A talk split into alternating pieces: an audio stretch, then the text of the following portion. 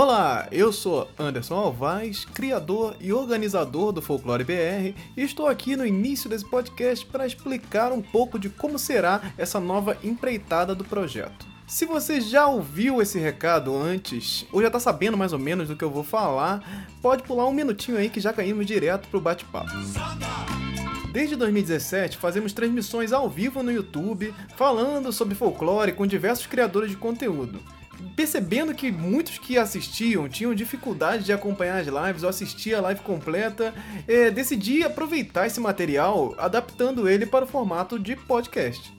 Então, o que você ouvirá agora serão lives da primeira edição do evento virtual Folclore BR Somando Visões, que aconteceu em 2017, e logo algumas opiniões estarão datadas, algumas questões que nós comentamos, projetos que estarão em estágios avançados também e as coisas foram mudando, né?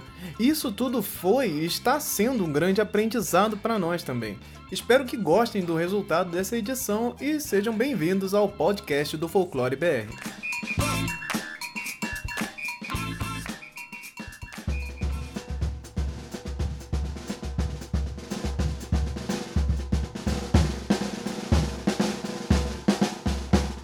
Sou o Anderson Alvaz, ilustrador, criador aí do Folclore BR, uma nova visão. Já tenho trabalhado com folclore aí desde 2013, tentando entender esse universo e fazer algo diferente do que eu assisti até então tentando descobrir novas formas de, de, de, trabalhar essas, essas visões e o que, o que é o folclore em si, como ele funciona.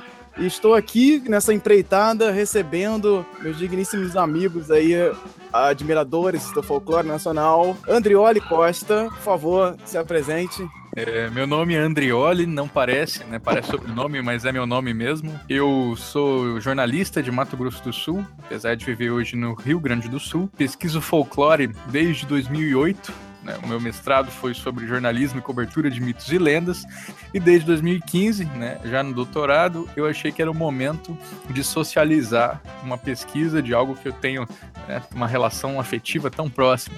Então eu criei o meu meus blog, né, o Colecionador de Sacis, que também tem a página do Facebook, e todos os projetos que nele se encaixam. Além disso, eu também sou apresentador do Popularium, que é o podcast sobre mitos e lendas que eu faço em parceria com o Mundo Freak, e um projeto recente de fotografia que é o Folclore Nu, onde eu uno né, a pesquisa e essa investigação sobre o folclore brasileiro com experimentação estética e é, nu artístico.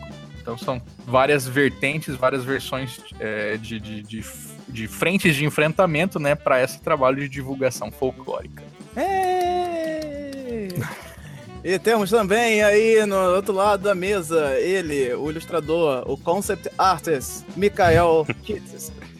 Fala aí, Mikael. Bom, pessoal, eu sou o Mikael Kitts, eu sou ilustrador já há um bom tempo.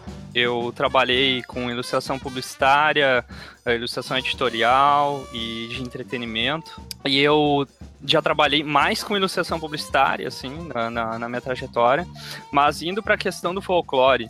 Quando eu era pequeno, quando eu tinha uns 11 anos, mais ou menos, em 96, uma publicitária amiga da minha mãe uh, me convidou para fazer parte de um uh, livro que eu ia ilustrar todo ele a respeito de lendas do Brasil. Eu ia escolher as lendas que eu ia falar e tal. E aí resultou nesse livro aqui, que é Legende del Brasile, que eu ilustrei todo ele com lápis de cor quando eu era pequeno. E foi um livro que foi para as embaixadas do Brasil na Itália, eu não lembro se foi para Espanha e França agora, que faz bastante tempo, mas ele foi para as embaixadas do Brasil e teve uma aceitação bem grande lá. Participou de uma feira infantil em Bolonha, na Itália. Nesse livro aqui, eu ilustrei várias lendas. Então, se vocês verem aqui no, no índice, tem Curupira, Saci, Lobisomem, tudo em italiano, claro, né, nessa edição. Mas foram os primeiros trabalhos que eu tive o contato, assim, mais com o Brasil mesmo, né. Eu até vou colocar depois no Face uh, ilustrações, uh, fotos que eu tirei. Minha mãe me ajudou a pintar algumas delas. E tem uma que eu gosto bastante, só para fazer uma, micro adendo aqui, que é o Urutau, que é tão pouco falado assim no, no, nas lendas e no folclore brasileiro, mas eu adoro muito. Então, esse foi o meu primeiro contato uh, com folclore. E Aí desde então eu passei por muita coisa, me formei em publicidade e propaganda. E eu, de uns tempos pra cá, de alguns anos pra cá, mais ou menos uns três anos pra cá, talvez um pouco mais, eu comecei a estudar mais uh, sobre o Brasil e o folclore brasileiro, o que, que, a gente tem de cultura aqui, por uma série de motivos que eu vou explicar hoje de, uh, direitinho no Hangout, mas eu já vou dar uma, uma palhinha, assim. Que eu acho que a gente consome muita cultura de fora e não uh, exporta cultura nossa e eu busquei uma maneira de me diferenciar, assim, de, outros, de outros artistas né, no mundo competitivo de arte e entretenimento. E eu comecei a buscar coisas da gente daqui, estudar bastante e procurar retratar e colocar nas artes minhas o nosso Brasil e a nossa cultura popular. Então, resumindo, Maravilha. bem resumidão, é isso aí. Perfeito, perfeito. Grande, Mikael. Valeu, pessoal. E o Anderson, ele, na sua própria apresentação, né, ele né, ainda não chegou a mencionar, mas ele é o, o, organizador, né, o coordenador dessa iniciativa, que é o Folclore BR Somando Visões, né. O Anderson administra essa página desde 2013, o Folclore BR Uma Nova Visão, e uh, acho interessante que né, a gente vai todos vamos acompanhando, né? E percebendo que ao longo dos anos, é, mais e mais iniciativas, trabalhos assim inspirados no folclore vão surgindo. Então, o Anderson surge com essa proposta de unir né, esses, esses trabalhos em uma iniciativa de divulgação que não é mais uma nova visão, mas o somando visões, né? Porque agora há uma pluralidade inegável. Exatamente. É, mas assim, é, a, o folclore BR Uma Nova Visão, eu já tinha. É, era minha minha minha chance de, de tentar estudar o folclore. E, e, sempre que eu vou estudar alguma coisa, eu acabo criando um projeto em cima daquilo que me impulsiona até a, a continuar fazendo, a criando outras coisas. E aí eu fui estudar o folclore, entender como, como como tratar ele de uma forma diferente do sítio do Pica-Pau Amarelo e tal, e que era, que era a minha maior referência do que era folclore, a folclore brasileiro. E descobrindo, eu fui modificando a minha visão. Então, com o passar do tempo, eu fui entendendo que é, várias pessoas também tinham essa vontade de fazer outras versões, de criar novas histórias, de pensar diferente com, com, com o mesmo tema. E eu comecei a, assim, publicar e, e, e divulgar esses trabalhos também. Então, todo, toda vez que eu encontrava alguém, além de postar os meus trabalhos, eu postava os trabalhos das pessoas que acabavam me inspirando também, de alguma forma, a produzir sobre é, ilustrações e contos sobre o folclore. E o projeto acabou e é, o, o, o que eu vou fazer agora, que a gente vai produzir agora em agosto, é, na verdade, uma soma de tudo isso que veio acontecendo com o passar do tempo. Eu, a página foi se tornando algo é, não só meu, foi de, de todas as pessoas que eu achava que tinham uma ideia é, boa para ser passada para frente, uma, uma coisa que poderia ser fomentada. Então, o, o, o projeto que vai acontecer em agosto, ele é o resultado de todas essas, essas ideias que vem, surgindo e pessoas que acabaram, é, que me inspiraram e pessoas que foram inspiradas por trabalhos que eu postei ou por outros trabalhos que aconteceram por aí. Então, o, o que está acontecendo agora, na verdade, é o resultado disso, é a soma é alvo de todas as, as pessoas que se inspiram no folclore brasileiro de alguma forma. Então, assim, é, não, é, não é um mérito só meu, que assim, as coisas foram acontecendo, é, os trabalhos foram se tornando mais numerosos, os trabalhos com, relacionados a, ao folclore foram se tornando mais numerosos, pessoas se tornaram mais é, interessadas nisso. E eu fico feliz em, em, saber que eu consegui ajudar isso de alguma forma, a, a, fazer as pessoas criarem uma sementinha ali de, pô, peraí, vou tirar aquele projeto da gaveta, pô, vou fazer alguma coisa também. Ou, pô, vou, vou pegar aquele meu trabalho antigo e, e, e passar para frente. Então isso, isso é muito legal. Acho que foi um, um, é um projeto que realmente eu tenho muito orgulho de, de, participar e de ter encontrado tanta gente legal e tanto, tantos trabalhos incríveis, assim, que me inspiram até hoje, assim. Então deixa eu, deixa eu puxar uma coisa aqui que tá todo mundo querendo Oxi. saber, né? Oxi. Afinal, o que é folclore? Eu vou passar essa bola pro Mikael, né, que tava aí quietinho só ouvindo. Então, Mikael, o que, na sua visão, o que é folclore? Cara, eu não sou um cara tão acadêmico assim, né, e tal, mas eu, eu tenho uma ideia e, e contextualização do que, que é folclore, né?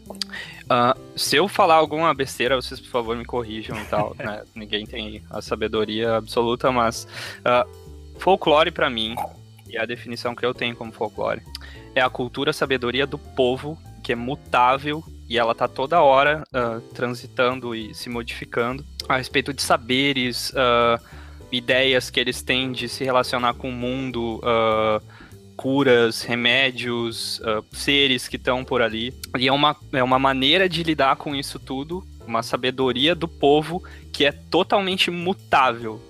E, e ela tem é, essa característica para mim. Perfeito. O que diferencia ele de lenda e mito, né? Que a gente vai falando. Assim. Anderson, compartilhe conosco. Então, eu também, eu também acho, assim, o folclore, ele, ele pertence a, ao povo e ele não tem, ele não tem uma, uma origem.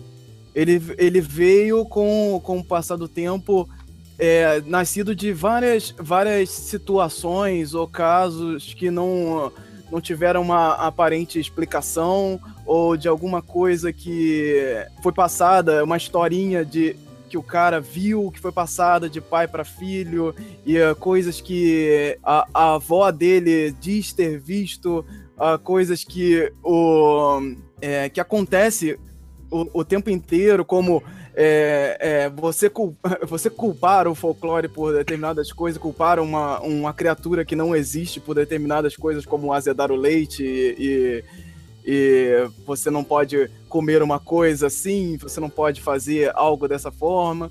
Então, assim, é uma série de, de, de, de coisas que compõem o, o, folclore que acaba se resumindo ao povo mesmo. O, folclore é o povo. É, é como o povo se relaciona com as coisas, com eles mesmos, e, e com as pessoas se relacionam uma com as outras e, e como eles passam uma ideia e uma história para frente. Eu, eu tendo muito a acreditar no folclore como um telefone sem fio. A brincadeira do telefone sem fio.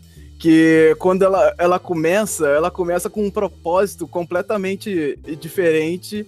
Que ela, ela segue com um, um, uma linha narrativa é, construída, mas ela vai se adaptando com o passar do tempo, e cada um que vai contando, conta ele com alguma coisa a mais ou alguma coisa a menos. E, e passar do tempo a coisa vai ficando cada vez mais. É, ela vai pertencendo à época, ela vai pertencendo ao, ao, tempo que ele vai passando, que a história vai sendo contada, e esse, essa, essa linha continua de alguma forma, ela continua permanente mas ela vai se modificando um pouquinho com o passar do tempo, quando um vai contando a história para o outro, ou quando uhum. um adapta o como fazer um, um, um, certo artesanato, um jarro ou alguma coisa assim, ele adapta para uma forma mais é, atual, por uma coisa mais é, que ele mais fácil de fazer, uma, um método mais fácil de fazer e, e, a coisa vai ficando mais fácil de ser digerida, mais fácil de, de do cara receber isso.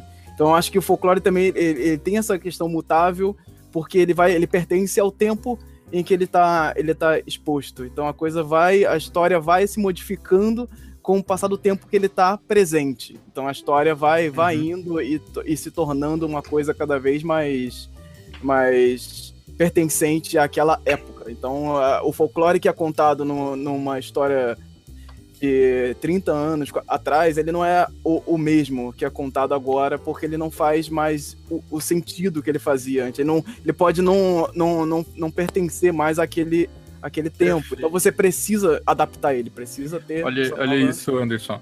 Você, o Anderson trouxe pra gente uh, vários temas de interesse, né? Eu, eu, eu vou, vou uh, explorar primeiramente né, o que é a folclore, mas já deixo aqui assinalado que o Anderson nos diz que é, olha só, um negócio que de 30 anos atrás, ou um negócio de 50 anos atrás, que a gente vê num livro e a gente chama de folclore, será que ele é folclore ou ele já passou para um outro domínio? Né? Será que é, será que se a gente força esse folclore, ele está sendo ainda um espírito do povo ou ele está sendo um teatro, uma encenação? Né? É isso aí Ou só literatura, coisas... né? Isso, isso são coisas que a gente vai discutir. Mas eu queria primeiro é, falar sobre o que é folclore. É, isso aqui não é uma aula, tá, gente? É um bate-papo. Então, se vocês tiverem alguma dúvida, mandem aqui nos comentários do YouTube. Meus, é, pessoal, sim, fica sim. à vontade. É, folclore é a palavra, né? Primeiro ela vem do folklore, né, que significa saber do povo, cultura do povo. É um termo que foi criado, cunhado pelo William John Thoms no dia 22 de agosto de é, 1859, se não me engano. É, e é por isso que no dia 22 de agosto é comemorado o Dia Internacional do Folclore, né? aqui no Brasil, em todos os países do mundo. Sim. Isso quer dizer que não se pesquisava folclore ou que folclore não era alguma coisa antes disso? É claro que não, né? Isso é um termo que foi criado, cunhado e, e muito debatido, longamente debatido, até, ainda hoje debatido, mas esses temas de interesse do folclore, eles já eram explorados pela etnografia, pelas poéticas orais, pelos, é, pelos aqueles que se interessavam pelas narrativas primitivas, né? Então tudo isso acabava cunhando o que, que hoje a gente compreende por folclore. Daqui a pouco eu vou problematizar isso. Mas basicamente, a gente consegue pensar é muito do que o Mikael falou. Folclore é, são os modos de sentir, pensar e agir de um povo. Né? Olha só, sentir, pensar e agir. É tudo isso? é tudo isso sim. Por quê? É porque é, a gente às vezes está acostumado por causa de. Por exemplo, assim, ah, mês do folclore, aí vê lá uma imagem do Saci, uma imagem do Curupira, aí faz um desenho do Saci, faz uma, um brinquedo do Curupira ali de garrafa PET para a escola. Então você acaba pensando que folclore é só isso. Mas esse braço do folclore, dos mitos e lendas, eles correspondem a um elemento, né? Que é a literatura oral. A literatura oral no folclore é tudo aquilo que compreende mito, lenda, parlenda, cantiga. Vocês devem conhecer, né? Corre cutia, isso é folclore oral, né? É, o Cravo brigou com a Rosa, essas coisas assim, essas músicas de, de, de ciranda, isso tudo pertence ao folclore oral porque é transmitido dessa maneira, né, pela oralidade. Folclore também pode ser outras coisas. Vou dar um exemplo. Cascudo da Câmara Cascudo, né, o folclorista, que é uma grande base aqui para os nossos estudos. Folclore do corpo. São coisas que só fazem sentido por causa da tradição que elas foram passadas para você de maneira informal e você não foi obrigado a aprender isso, você aprendeu por repetição, por imitação, por referência dos seus pais são coisas que você faz, por exemplo, é, você, você quebra alguma coisa na sua casa, né? Isso é muito comum, assim, principalmente em criança. Você derruba um vaso assim, quebrou, aí você faz um, um gesto que é mais ou menos assim, né? Você, não sei se vocês conseguem visualizar, assim. Bate a mãozinha assim, um dedo no outro e faz aquela expressão. É, o que, que, é isso? Isso não é nada se você for olhar para um, um, um ponto de vista assim, racional. O que, que é isso? Ah, não é nada. Isso aqui é um movimento que você faz por quê? Faz por tradição, repetição, porque aquilo diz sobre a comunidade onde você é, nasceu, diz sobre a sua família, né, diz sobre tudo. Então, o folclore está muito ligado a isso, tá ligado à identidade, tá ligado ao espírito do povo. É, o Edson Carneiro, né, que é o cara que deu o nome ao nosso Museu do Folclore, ele uhum. dizia, né, que estudar folclore é mergulhar na alma do povo. E eu acho que é muito isso que a gente acaba fazendo, né? Porque é, para poder entender isso, a gente tem que ouvir, tem que conversar, tem que participar. E o Anderson tem um trabalho muito legal quando ele faz o Folclore BR, né, de tentar é, trazer a inclusão, né, para essas representações inspiradas no folclore. E a representação é muito importante porque é o povo também, né? E o povo hum. tem que estar tá lá. Exato, e, é, e é, isso é uma questão que é, é disso que eu estava falando do, do folclore ele pertencer ao tempo como você vai falar do folclore hoje? Como você vai falar do, do, do, do espírito do povo hoje se você não retrata o povo brasileiro da maneira que o povo brasileiro é? Da maneira que, que nós é, nos tratamos, da, da maneira que a gente é, se, se relaciona com a natureza, se relaciona com, com as coisas. Então, esse, você colocar esse, esse aspecto dentro desse, dessa, dessa figura do folclore, você pegar o folclore e colocar o negro no folclore, não, não é, ah, pô, você pode trabalhar uma história do folclore, mas não, você não precisa ser tratar o negro como um escravo. Você não precisa tratar o negro como ah, um cara que tava na fazenda e a... não. O folclore, ele tá agora, ele tá presente. Então, a, a coisa não, não precisa, você não, não tem essa, essa necessidade de, dele estar tá ligado ao passado ele pode estar ligado ao presente. Então, todos é, meus projetos atualmente, que eu tenho trabalhado com a questão do, do, das provocações que eu fiz no início de, do, do ano com folclore é, inspirado em lendas Disney e tal, tem com esse sentido de provocação. Depois a gente vai falar, acho melhor, sobre, sobre os nossos projetos, mas uh, eu, preci, eu precisava ter essa, essa visão, eu precisava me enxergar dentro do folclore, eu precisava ter é, essa noção de que eu tô vivendo de pertencimento. Eu precisava ter essa, essa noção de que ele, ele pertencia a mim, não é uma coisa que tá distante, tá na floresta, tá escondido. é, se você tem que ir num lugarzinho muito específico para você entrar num lugar mágico. Não, o folclore tá, tá todo lugar. E, e, ele, ele tá próximo de você, ele tá fazendo coisas. É, ele tá agindo sobre sua personalidade. Então, Uhum, é, a, a, minha ideia de, de, de, trabalhar isso é essencialmente isso: trabalhar a personalidade das pessoas dentro da cidade e na sociedade atual, é como eles se relacionam com o folclore e como é, isso está ligado à, à, sua essência. E não uma coisa que ele teve que descobrir, ele teve que ir lá no fundo e descobrir que estava escondido. É, sabe, Anderson, eu tenho, Mikael também. É, é muito interessante, assim, porque ano passado eu estava forte com o trabalho de contação de histórias, né? Porque, como eu disse, é, eu faço um, uma divulgação folclórica que tem enfrentamento em várias frentes, né? E para o público infantil, eu estava trabalhando muito com contação de histórias. Eu estava conversando com uma senhora, né, para poder levar o trabalho para para uma escola.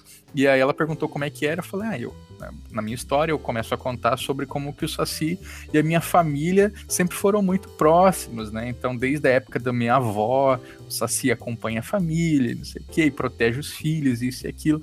Aí ela falou assim: olha.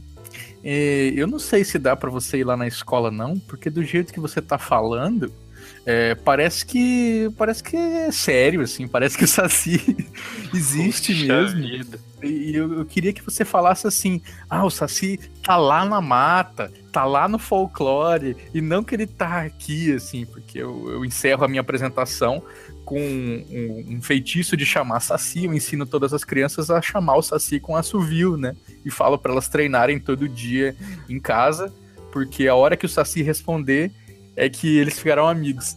Então, aí ela falou: não, mas o Saci não, o Saci não tá na, aqui, ele tá lá no, lá no folclore. Lá no folclore me deixou muito frustrado. Porque o folclore não tá lá, o folclore tá aqui. Né, isso, e sempre vai estar tá... tá aqui, né? Sempre vai estar. Tá. É, Com certeza. Você correu uh, um sério perigo aí de chamarem um padre e, e te, te expulsarem do local ou, ou alguma coisa Maria. desse tipo. Porque é isso. Maluco, você... né? Minha interna também. É, de interna. Tira esse cara daqui, ele tá incorporado. Alguma coisa aconteceu com ele. Meu Deus do céu. Porque se você. você isso é, isso é. Cara, isso é incrível, porque essa relação é tão, tão forte. E os comentários que eu, que eu tenho recebido com os trabalhos também, de pessoas que acham que tudo que está relacionado a, a, a, folclore é coisa do demônio, ele é sinistro, ele tá. não pode falar sobre isso aqui. Se você faz, pô, se você falar de evocação de saci. Meu Deus do céu, cara. Só imagina as pessoas, tipo, vou tirar meu filho dessa escola porque eu tô evocando saci na escola. Tipo, um negócio bizarro, muito doido. É, dá mais a palavra feitiço, magia. Nossa. Sim, sim. sim então, e vocês têm que ver, assim, porque eu fiz uma apresentação muito legal num colégio, cara, tinha 800 crianças, assim, numa sessão. E aí, essa, esse momento que eu faço, esse, essa, esse momento né, de ensinar o exercício de chamar Saci, vamos chamar assim, porque o pessoal tava brincando aqui sobre o feitiço. É, eu falo, olha, todo mundo fecha os olhos e assovia. Eu vou assoviar primeiro e vocês me acompanham. Eu assovio, né? Aí eu falo, agora vocês. Aí todas as crianças assoviando assim. E no meio da plateia eu via cinco, seis crianças, assim. Tinha 800 assoviando e umas cinco, seis com a mão aqui no ouvido, de olho fechado, assim. medo, medo, absurdo. Aí, Olha só que, que incrível, cara. Isso que é incrível. demais, cara. Pô, isso é magia do, né? do, do folclore, a magia da história, a história é, é, chegando, impactando as pessoas e, e, e se tornando, tornando parte dela, porque E, é, é, ela vai levar isso pro resto da vida. Tipo, imagina ela chegando, cara, vi uma história sobre folclore que eu nunca mais esqueci. E, e é isso, o folclore ele, ele, ele faz parte da, da, da, pessoa, ele faz parte da sua construção. Você, mesmo que você assim, ah, não, ah, não sabia que isso poderia ser folclore também. Ah, eu, eu, eu como isso também. Ah, pô, beleza, mas cara, isso faz parte de uma cultura. Isso não é é, às vezes, eu até é, costumo dizer que você precisa ter muita atenção com o que você está falando, atenção sobre o que você está falando, porque você pode estar tá muito bem ofendendo alguém diretamente por, por você estar tá ofendendo a cultura da, da pessoa e o que ela passou é, pro filho dela, ou porque ela passou, recebeu da avó. E, e, isso tem um valor que é, é, é inacreditável, assim, você ter, ter, receber é, essas histórias, receber isso, esse, esse, esse, impacto assim de, de, de, um conto, de um, de, um, de um caso que realmente aconteceu ou não aconteceu. Uhum. E, cara, isso, isso é muito legal. Acho que é, a gente tem que ter cuidado a, ao tratar certas coisas e não ser é, bagunça, é qualquer coisa. Ah, beleza, saio fazendo. Ah, eu peguei o Saci e agora eu vou fazer qualquer coisa. Não, assim, não. Isso exige um respeito, exige uma. uma é, tem tem um, alguém que está diretamente ligado àquilo. E você chegar pro cara e falar, não, mas fala que o Saci tá na floresta. Saci não existe, você tá doido. É. Não, cara, não é isso. É, é, é... E, e tá na floresta ainda porque a gente não tem contato nenhum com floresta, né? Então, tipo assim, ah, tá lá no folclore, lá na mata. Por quê? Porque tá longe, aquilo não, não interessa, aquilo é invisibilizado e tal. Exato. É, eu, eu, eu, eu, queria trazer umas coisinhas que o pessoal tá postando ali no YouTube, que é assim, que eu acho que é bacana a gente também falar. A, a Liga da Mata botou ali que as pessoas ainda têm muito medo do folclore como um todo, e não só no Brasil, né? Uh, o que, que vocês acham dessa questão de ter medo do folclore? Vocês acham que isso existe e tal? Como é que é? Eu acho que era bacana a gente falar um pouquinho sobre isso. O que, que você entende por medo do folclore, Mikael? O que, que você está pensando? Eu, eu acho que não é uma espécie de medo. Eu, eu, pelo menos, não vejo como medo. As pessoas têm medo. Eu acho que as pessoas não têm interesse. Porque a imagem que a gente tem do folclore, ela é a, a imagem universal que nos é transmitida, assim, sem a gente buscar ir atrás. É uma imagem infantilizada e, assim, distante da gente, que nem a gente tá falando. Saci tá na mata, não tá aqui entre nós, né? É, ao meu ver, a, a opinião que eu tenho, né, minha pessoal, é, não, não existe um medo, existe uma falta de interesse. Da mesma forma, como... a, a Fran tá, tá dizendo aqui, é mais do que medo, é preconceito. Eu acho que é bem provável. Eu acho que é, pelo menos eu, eu vejo mais por aí, assim, sabe? Bem no preconceito mesmo. Uhum. E vocês? Sim, sim. É, é, porque assim, essa questão do medo, ela, ela existe muito do ponto de vista que assim, é uma vertente do folclore, é uma vertente do, da, da contação de histórias, é você é, tentar ah, provocar sim uma, um, ah. um, sentimento na, pe na pessoa, no receptor. É, quando o cara vai contar a história, ele quer causar um, algum sentimento. E os dois uma reação, né? Uma reação. E acho que as duas reações mais fáceis de você conseguir do, do ser humano é a risada e o medo. Então, assim, ou você parte para um negócio totalmente. é, é, um humor, uma coisa é, é super engraçada, sem fim, ou você parte para um medo que ah, você vai reprimir, você vai colocar o cara no cantinho, que se você passar a noite ali, você vai sentir um vulto, alguma coisa. E isso é, é para criança é um impacto muito forte. Você, ah, você não pode sair de noite porque vem o velho do saco e vai te pegar. Isso, isso é muito forte para criança. Para criança isso tem um, um, um, um e, e como a, a, essa história oral, ela, ela, ela tem muito esse, esse. Quando eu falo que é uma vertente, porque ela tem muito essa, essa questão de contar a história para criança, ou contar a história para alguém para não fazer alguma coisa, ou para não aprender. Ah, toma cuidado, porque se você fizer assim, vai acontecer tal coisa. Se você acontecer isso. Então, assim, vai, vai isolando as pessoas de, de determinadas coisas por, por, pelo, pelo medo. Então, acho que o uhum. medo tanto que é, eu, tive, eu tive essa construção de, de começar a lidar com folclore e, e trabalhar o, o folclore como um, um, conto de terror, sempre medo e uma coisa sinistra, porque era, era o lado oposto do que eu conhecia do folclore, é, de, de, de Sítio do Pica-Pau Amarelo, de feliz, de ser uma coisa de aventura e tal. Uhum. Então eu, é, eu vim pro outro lado querer causar o medo, querer causar que, pô, o folclore ele é sinistro também, ele é do mal, ele é uma coisa que vai te pegar. E é uma vertente. Depois que o passar do tempo, fui descobrindo que, que isso é uma vertente. É uma, é uma outra forma de você contar a mesma história. Você pode contar é, a mesma história como, é, como uma coisa que aconteceu muito com essa vinda, é, as questões dos jesuítas que demonizaram, e você foi, foi causando todo, todo uma, um, um, prejudicando toda uma porção de histórias que tinham um viés mais mágico, mais fantástico, que acabaram indo só pro terror, demônio e porque não existe é, é, nessa, nessa base, às vezes não existia nem o mal ou o bem, e, e acabar, a coisa acabou indo para um lado totalmente.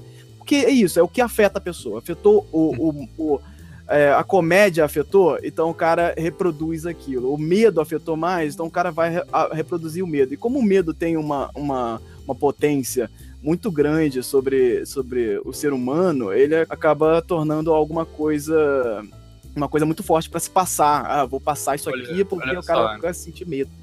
O, eu tava, eu, quando o pessoal começou a falar de medo, né, eu, eu, tinha, eu entendi mais pelo lado do preconceito, como o Mikael tava falando, né? As pessoas têm uma aversão a, a esses temas do folclore. Mas, é, pensando do medo do jeito que você estava colocando, eu tenho um outro exemplo também que, que eu passei. É interessante essa, no momento da contação de histórias, né? Porque você está de frente com um público e o público está te devolvendo na hora. Então, assim, da mesma forma que eu faço para criança, eu também apresento para adultos. Então, eu terminei minha apresentação para adulto, abri para perguntas e uma senhora levantou a mão, né? E aí ela me disse assim: Eu quero saber uma coisa. É, qual que é o objetivo de ficar assustando criança?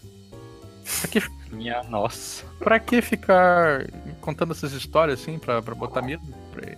E, e aí, o raciocínio que dá pra gente fazer é o seguinte, né? O que, que significa o medo?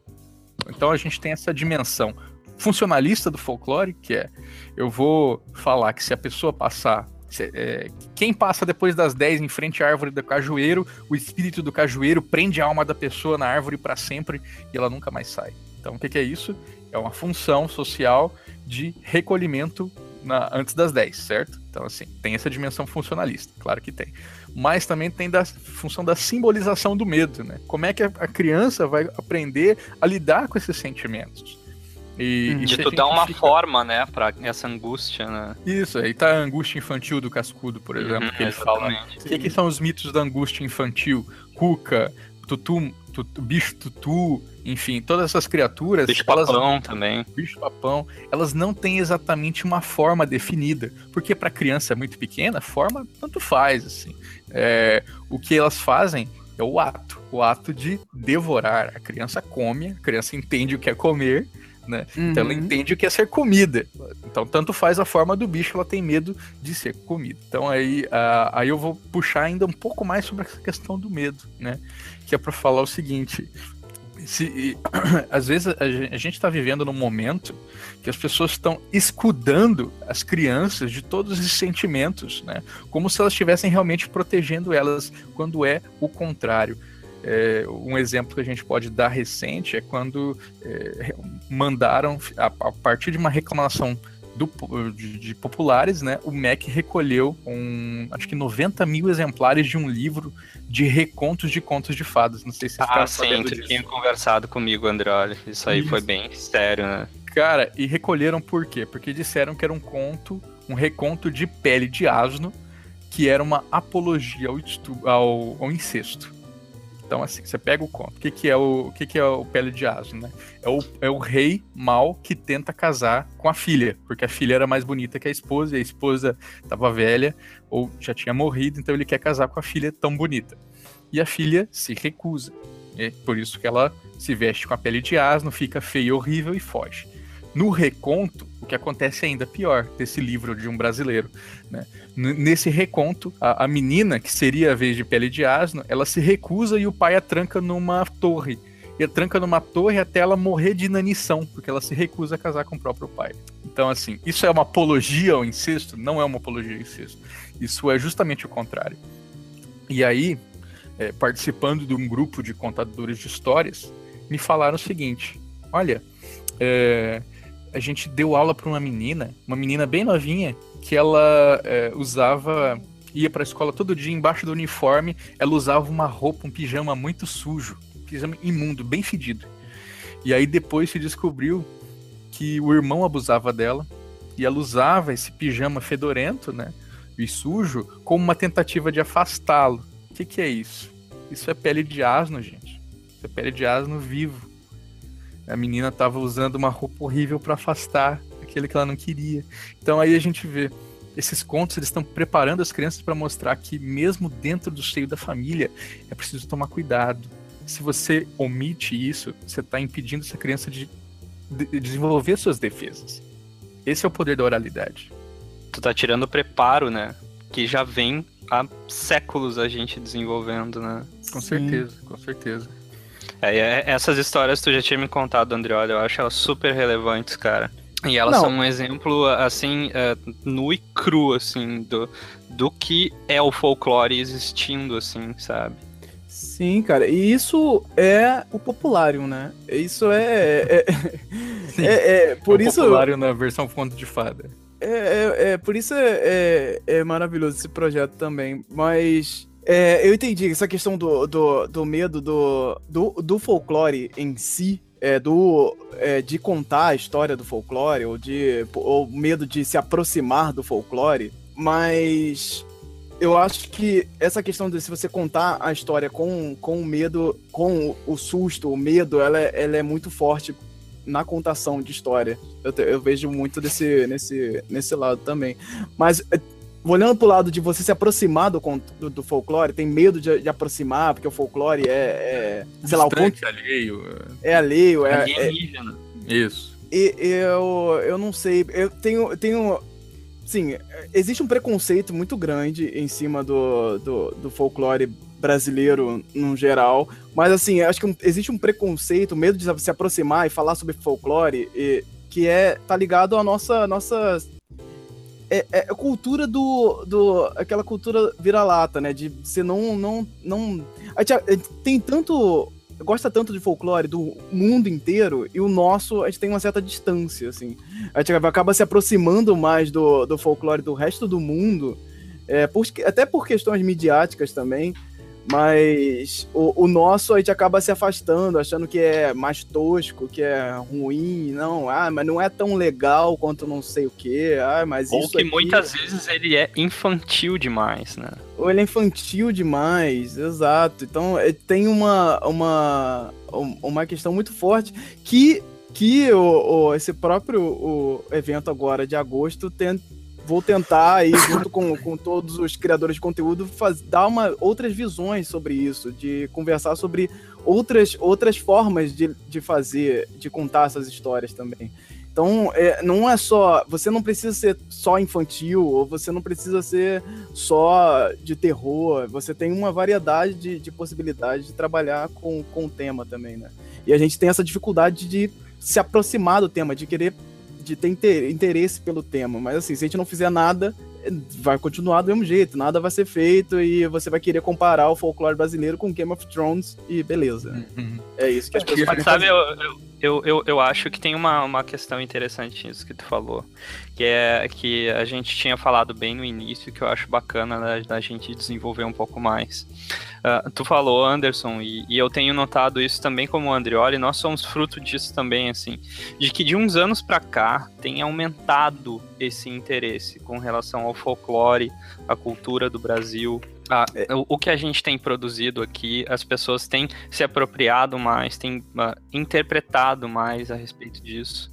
E eu acho que é bacana da gente falar um pouquinho disso, porque nesse momento específico essas coisas estão acontecendo, sabe? Ou será que elas só aconteceram nesse momento, ou a gente está se dando conta disso e já é uma coisa que vem há mais tempo? Sabe, eu acho bacana da gente falar. Vamos, vamos começar aí. É, eu tenho uma impressão, né? Não sei se vocês uhum. concordam, acho que eu já até já comentei com o Mikael. A minha impressão é que é, esse, essa, essa retomada do folclore não como assim retomada do folclore? Gente, folclore sempre existiu, o folclore tá aí. O que eu faço, o que o Anderson faz, o que o Mikael faz não é folclore. A gente vive o folclore no nosso dia a dia, se inspira nele e produz, certo?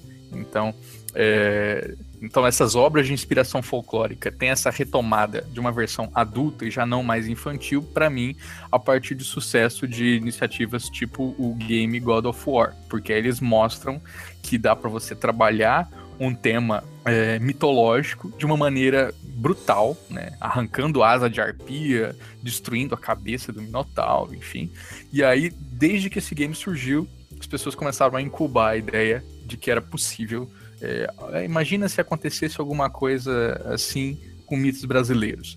E aí dessa incubação foram surgindo projetos que realmente foram sendo trocados para frente, né? E que hoje a gente vê é, os, os, primeiros resultados aparecendo. Guerreiros Folclóricos é um exemplo disso, né? E o pessoal às vezes enche o saco lá nos comentários falando: ah, mas o gameplay tá feio, ah, o gráfico tá feio, não sei o que. Gente, é, a gente está correndo atrás dessa, né, de, de, um movimento que já está já tá em processo, né?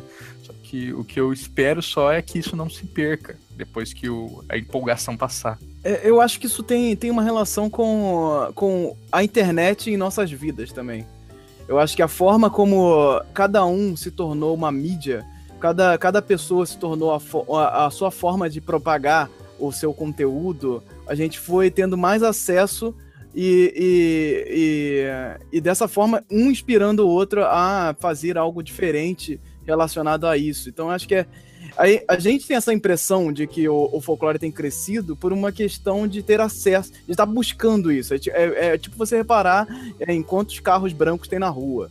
Ah, nunca parei para ver quantos carros brancos tem na rua. Aí você para pra, pra, perceber que carro branco o tempo todo na sua vida e em tudo que é lugar. É, é uma coisa que você nunca tinha parado para olhar. Aí você para para olhar e vê uma porrada de coisa. Eu acho que tem, tem um pouco disso, um pouco do crescimento da internet, como nós nos tornamos. É, é, é, propagadores de conteúdo também, cada um faz o seu e divulga o seu, e isso, isso tornou que mais trabalhos aparecessem. Pô, todo mundo pode ser um autor, todo mundo. Não, você não precisa de uma editora, você não precisa é, uhum. de, de um marketing para você produzir alguma coisa, você pode viralizar algo e se tornar um sucesso. Então, é, é, o nosso, a nossa aproximação com o folclore fe, é, tornou. A, assim, a gente foi se aproximando e as coisas estão lá, foram aparecendo e junto com isso a gente foi tendo mais acesso. Então as coisas foram meio que crescendo juntas ali. Uma coisa foi inspirando a outra, mas assim, acho que a internet ela tem muita culpa nisso, assim. A internet tem muito. É, é, fez muito parte disso, de, de poder publicar e você ter acesso a todos os contos, todas as histórias que, uhum. de folclore e tudo mais. Acho que tem. Isso é verdade. E vocês e... podem ver. Oh, perdão, Michael, falei. É, é, é, é, rapidinho, mas não tão rápido assim, André. Pedir só um momentinho só pra falar que eu acho que é um negócio bacana de compartilhar com o pessoal. Uma impressão que eu tenho, assim.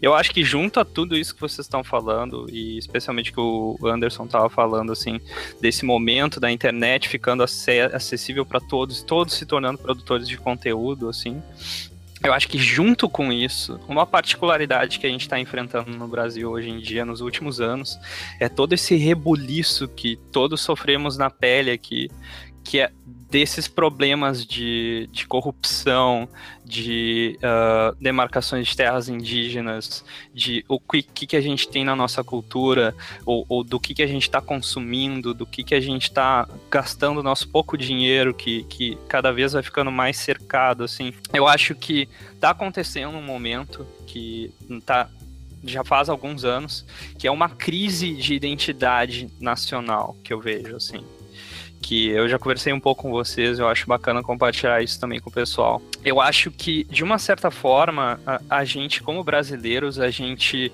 já não tem uma identidade muito definida, né? Porque cada estado que a gente tem do nosso país é como se fosse um país à parte, assim. Cara, uh, isso. E, isso é, é foda. É, é, é, é complicado e, e, e juntando tudo isso, a gente tem essa descentralização E, e, e, a gente não tem uma identidade própria, sabe? Eu acho que a gente tem, na realidade, mas a gente não percebe ela, sabe? E eu acho que de uma certa forma a gente está buscando uh, se conectar mais com o nosso país, do tipo, opa, o negócio tá pegando feio aqui, o que que tá acontecendo? Vamos procurar entender essa realidade que a gente tá vivendo, sabe?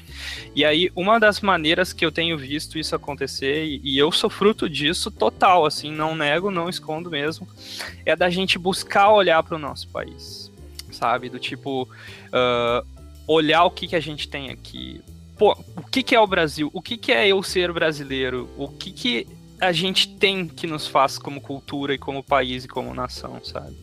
E eu acho que muito do que a gente está passando nesse momento agora de uh, olhares internos e revalorização do que a gente tem tem a ver com isso. Essa é a minha impressão, minha opinião, uhum. mas eu acho que uh, caminha também por aí, sabe? Legal, Mikael. Eu, eu fico pensando assim, é, acho que tudo depende do olhar que a gente lança, né? Então acho que às vezes é, é a sensibilização do olhar assim que precisa que, que, que carece de projetos tipo os nossos, né? Que vão é, por, por um outro viés assim trazer gente para começar a pensar e olhar para dentro do nosso folclore. Então é, às vezes a gente pode pensar, ah, mas eu não tenho nada a ver com alguém que é do Acre, alguém que é do Pará. Né? Se você olha, é, de, de acordo com o olhar que você lança, você vai ver que não tem nada a ver. Agora, de acordo com o olhar que você lança, você pode ver que tem muito a ver. Tem tudo a ver, é verdade. Então, o que, que é essa a cultura indígena, por exemplo, né, que é tão invisibilizada no nosso país? E uh, quando sempre que a gente faz um post, por exemplo, é, mitos indígenas, né, mitos indígenas e brasileiros, aí coloca lá é, Jaci, é, Guaraci, Jaci a lua, Guaraci o sol, para quem não, não tá acompanhando. É, aí as pessoas falam assim, ah, eu não conheço isso, isso aí não, não me diz nada, isso aí não é é, índio nem é brasileiro, eu já ouvi muito isso no colecionador de saci. Que barbaridade.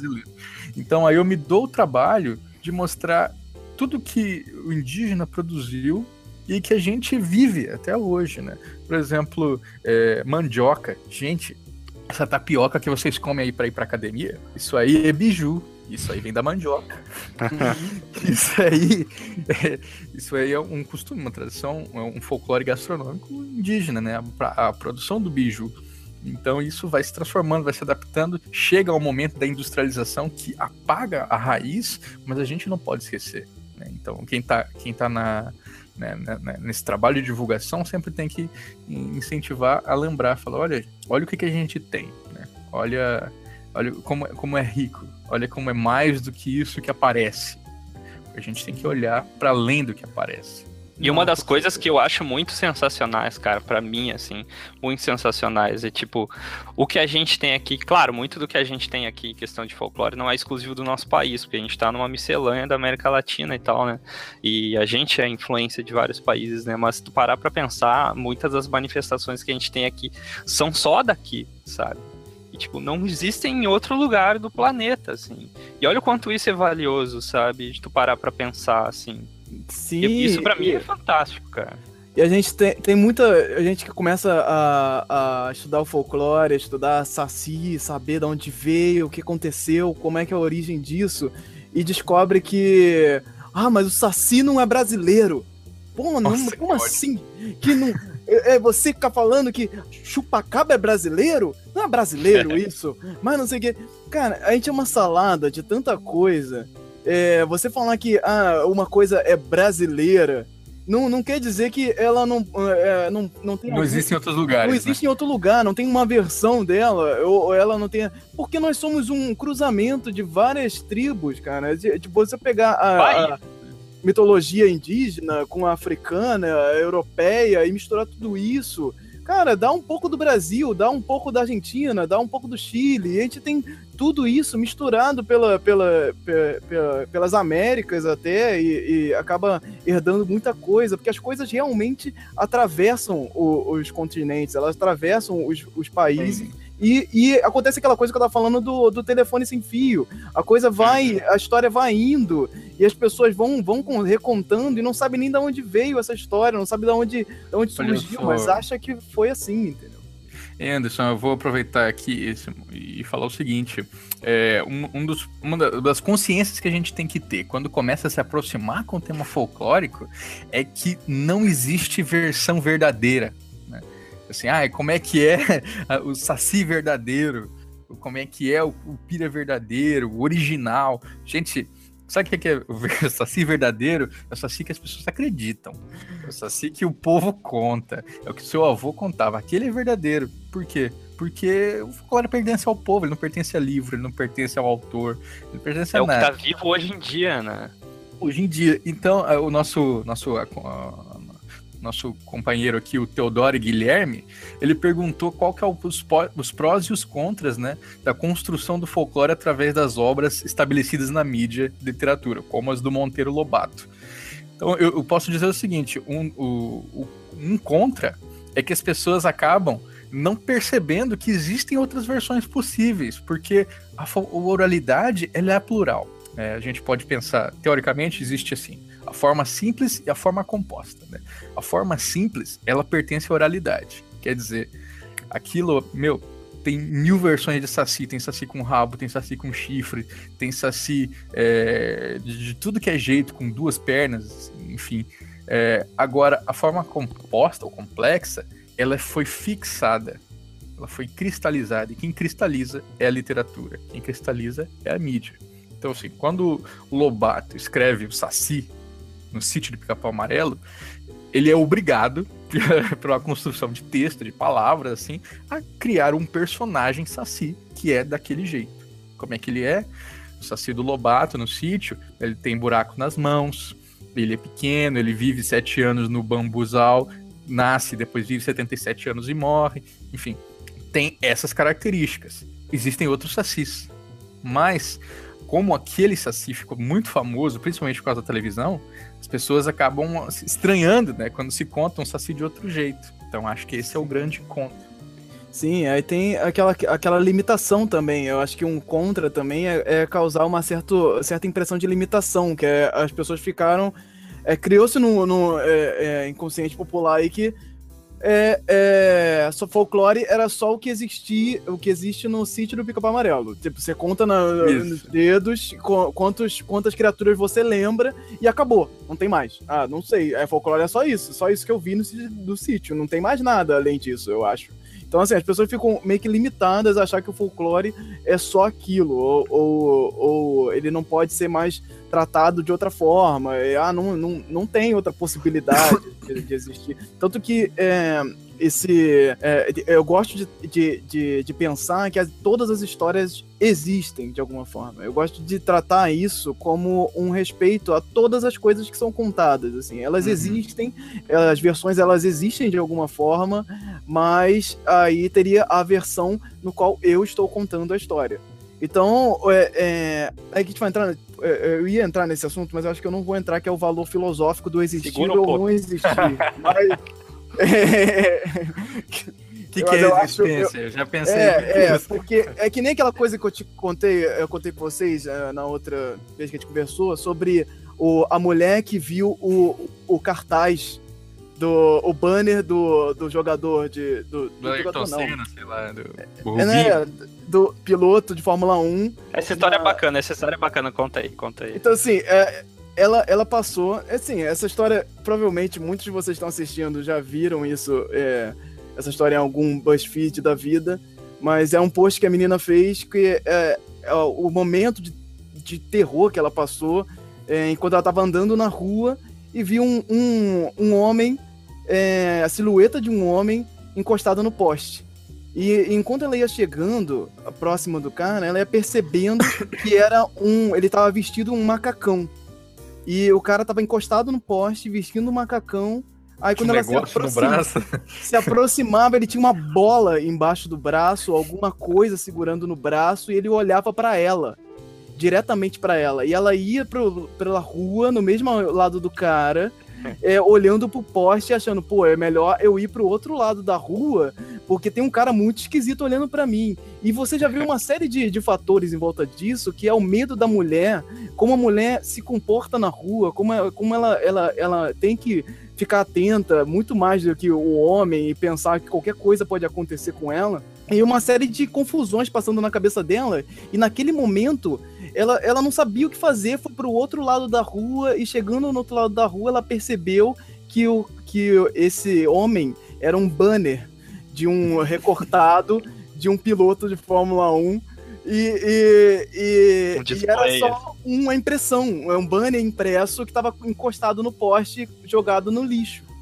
E, e, e, e, ela se aliviou e, pô, caramba, é, é, foi contar a história e que foi viralizada como um tom totalmente de comédia, engraçado. Por ponto de vista, é engraçado, mas assim, eu vi isso, eu, eu li isso com medo, com terror, entendendo que é, ela. Uma mulher andando na rua sozinha. Exato, e naquele momento, aquela figura impressa num pôster, impressa numa silhueta é, é, rígida, era uma pessoa de verdade. Ela passou por uh, alguns segundos ou minutos acreditando que aquela figura era realmente um homem que estava olhando para ela. Ela era real, ela não era de mentira, ela não era uma coisa da imaginação, ela era real. Por alguns momentos, aquela criatura era real. Não, não, não... Por isso que eu, eu, é um ponto de vista muito interessante de você ver no folclore que as coisas. Ah, o cara viu o Saci passando em determinado lugar e contou o avô, tataravô, e contou essa história. E, cara, ele é real o cara pode realmente ter visto aquilo. Ele pode realmente ter absorvido a história num ponto de que ele viu um, uma, uma cutia correndo no mato e ele teve a certeza absoluta de que era o Saci. Então, o que, que é real?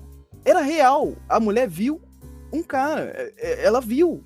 Ela, que... o, o medo que ela sentiu, todo o sentimento dela ali de terror, era real. Aquilo é real.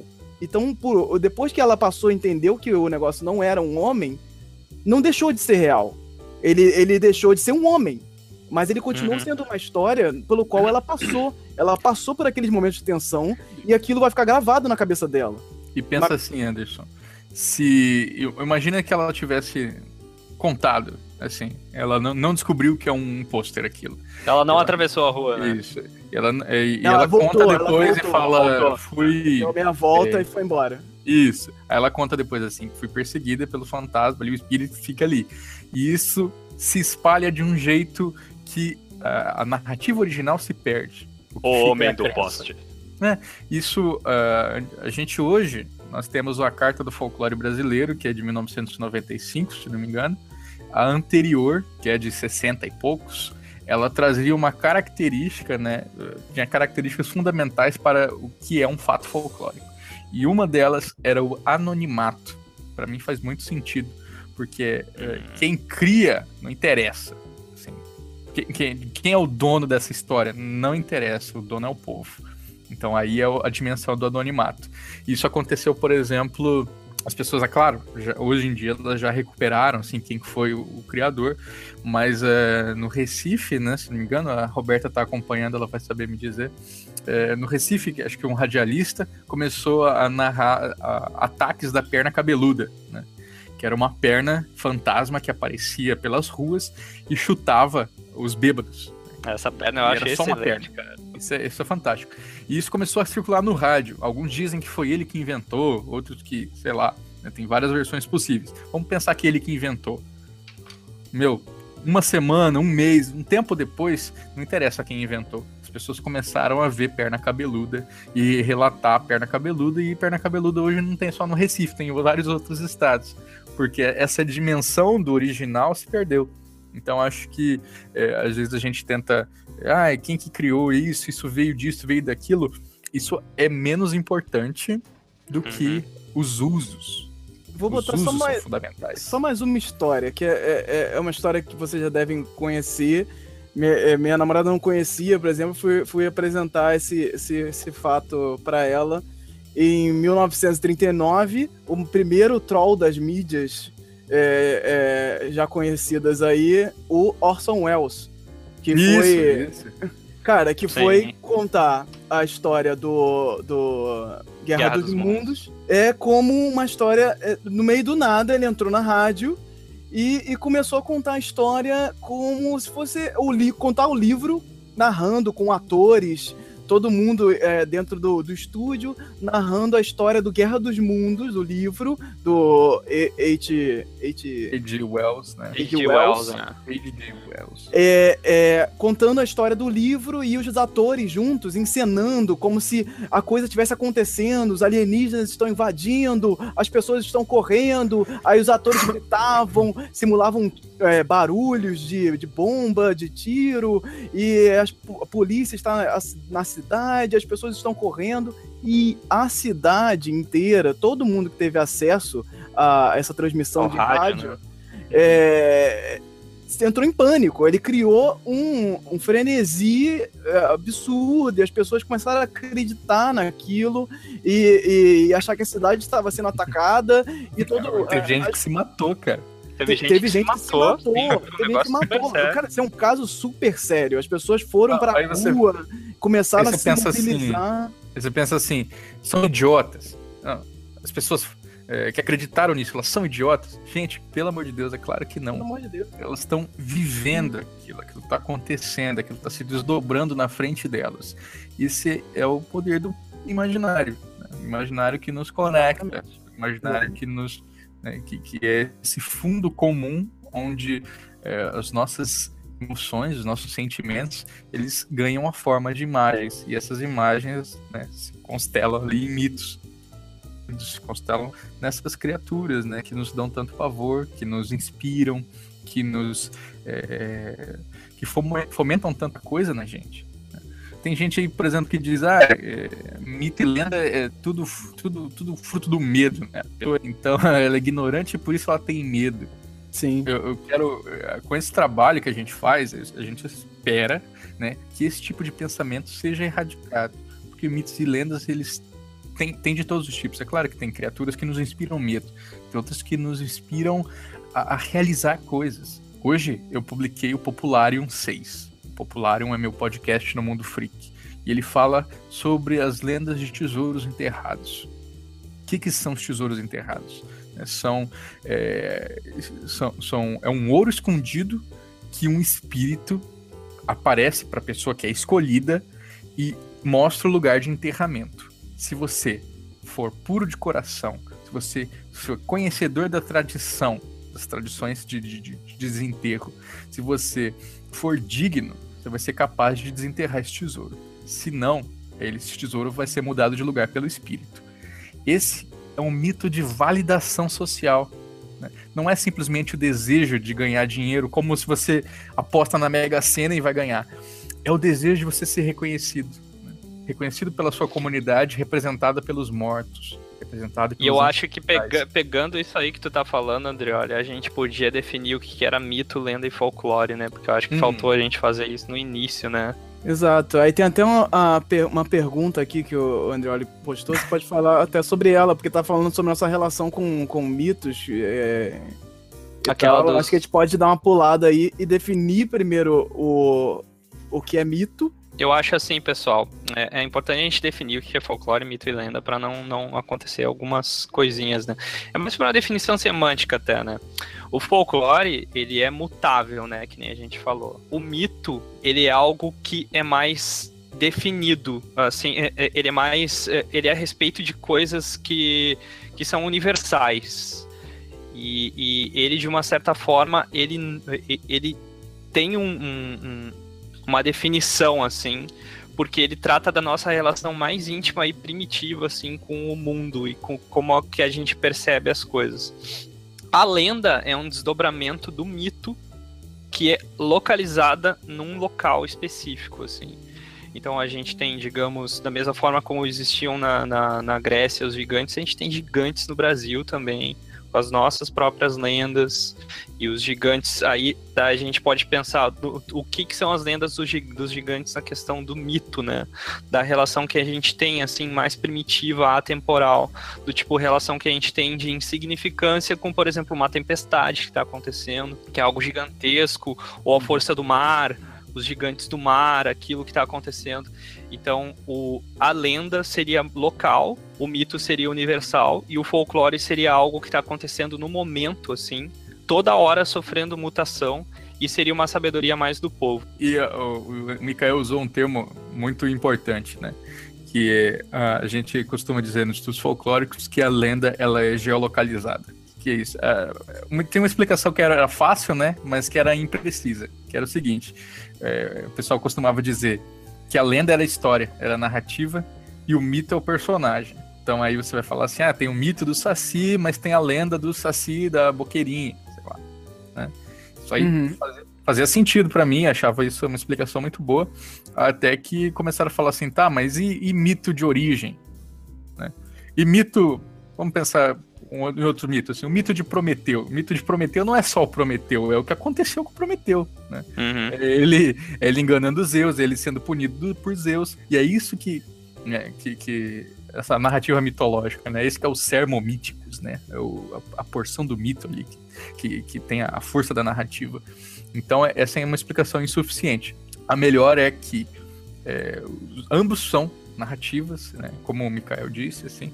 Só que enquanto a gente pode pensar o mito como é, uma, uma, narrativa mais, mais composta, né? mais, mais abrangente, a lenda ela é fundamentalmente baseada em um espaço e um tempo.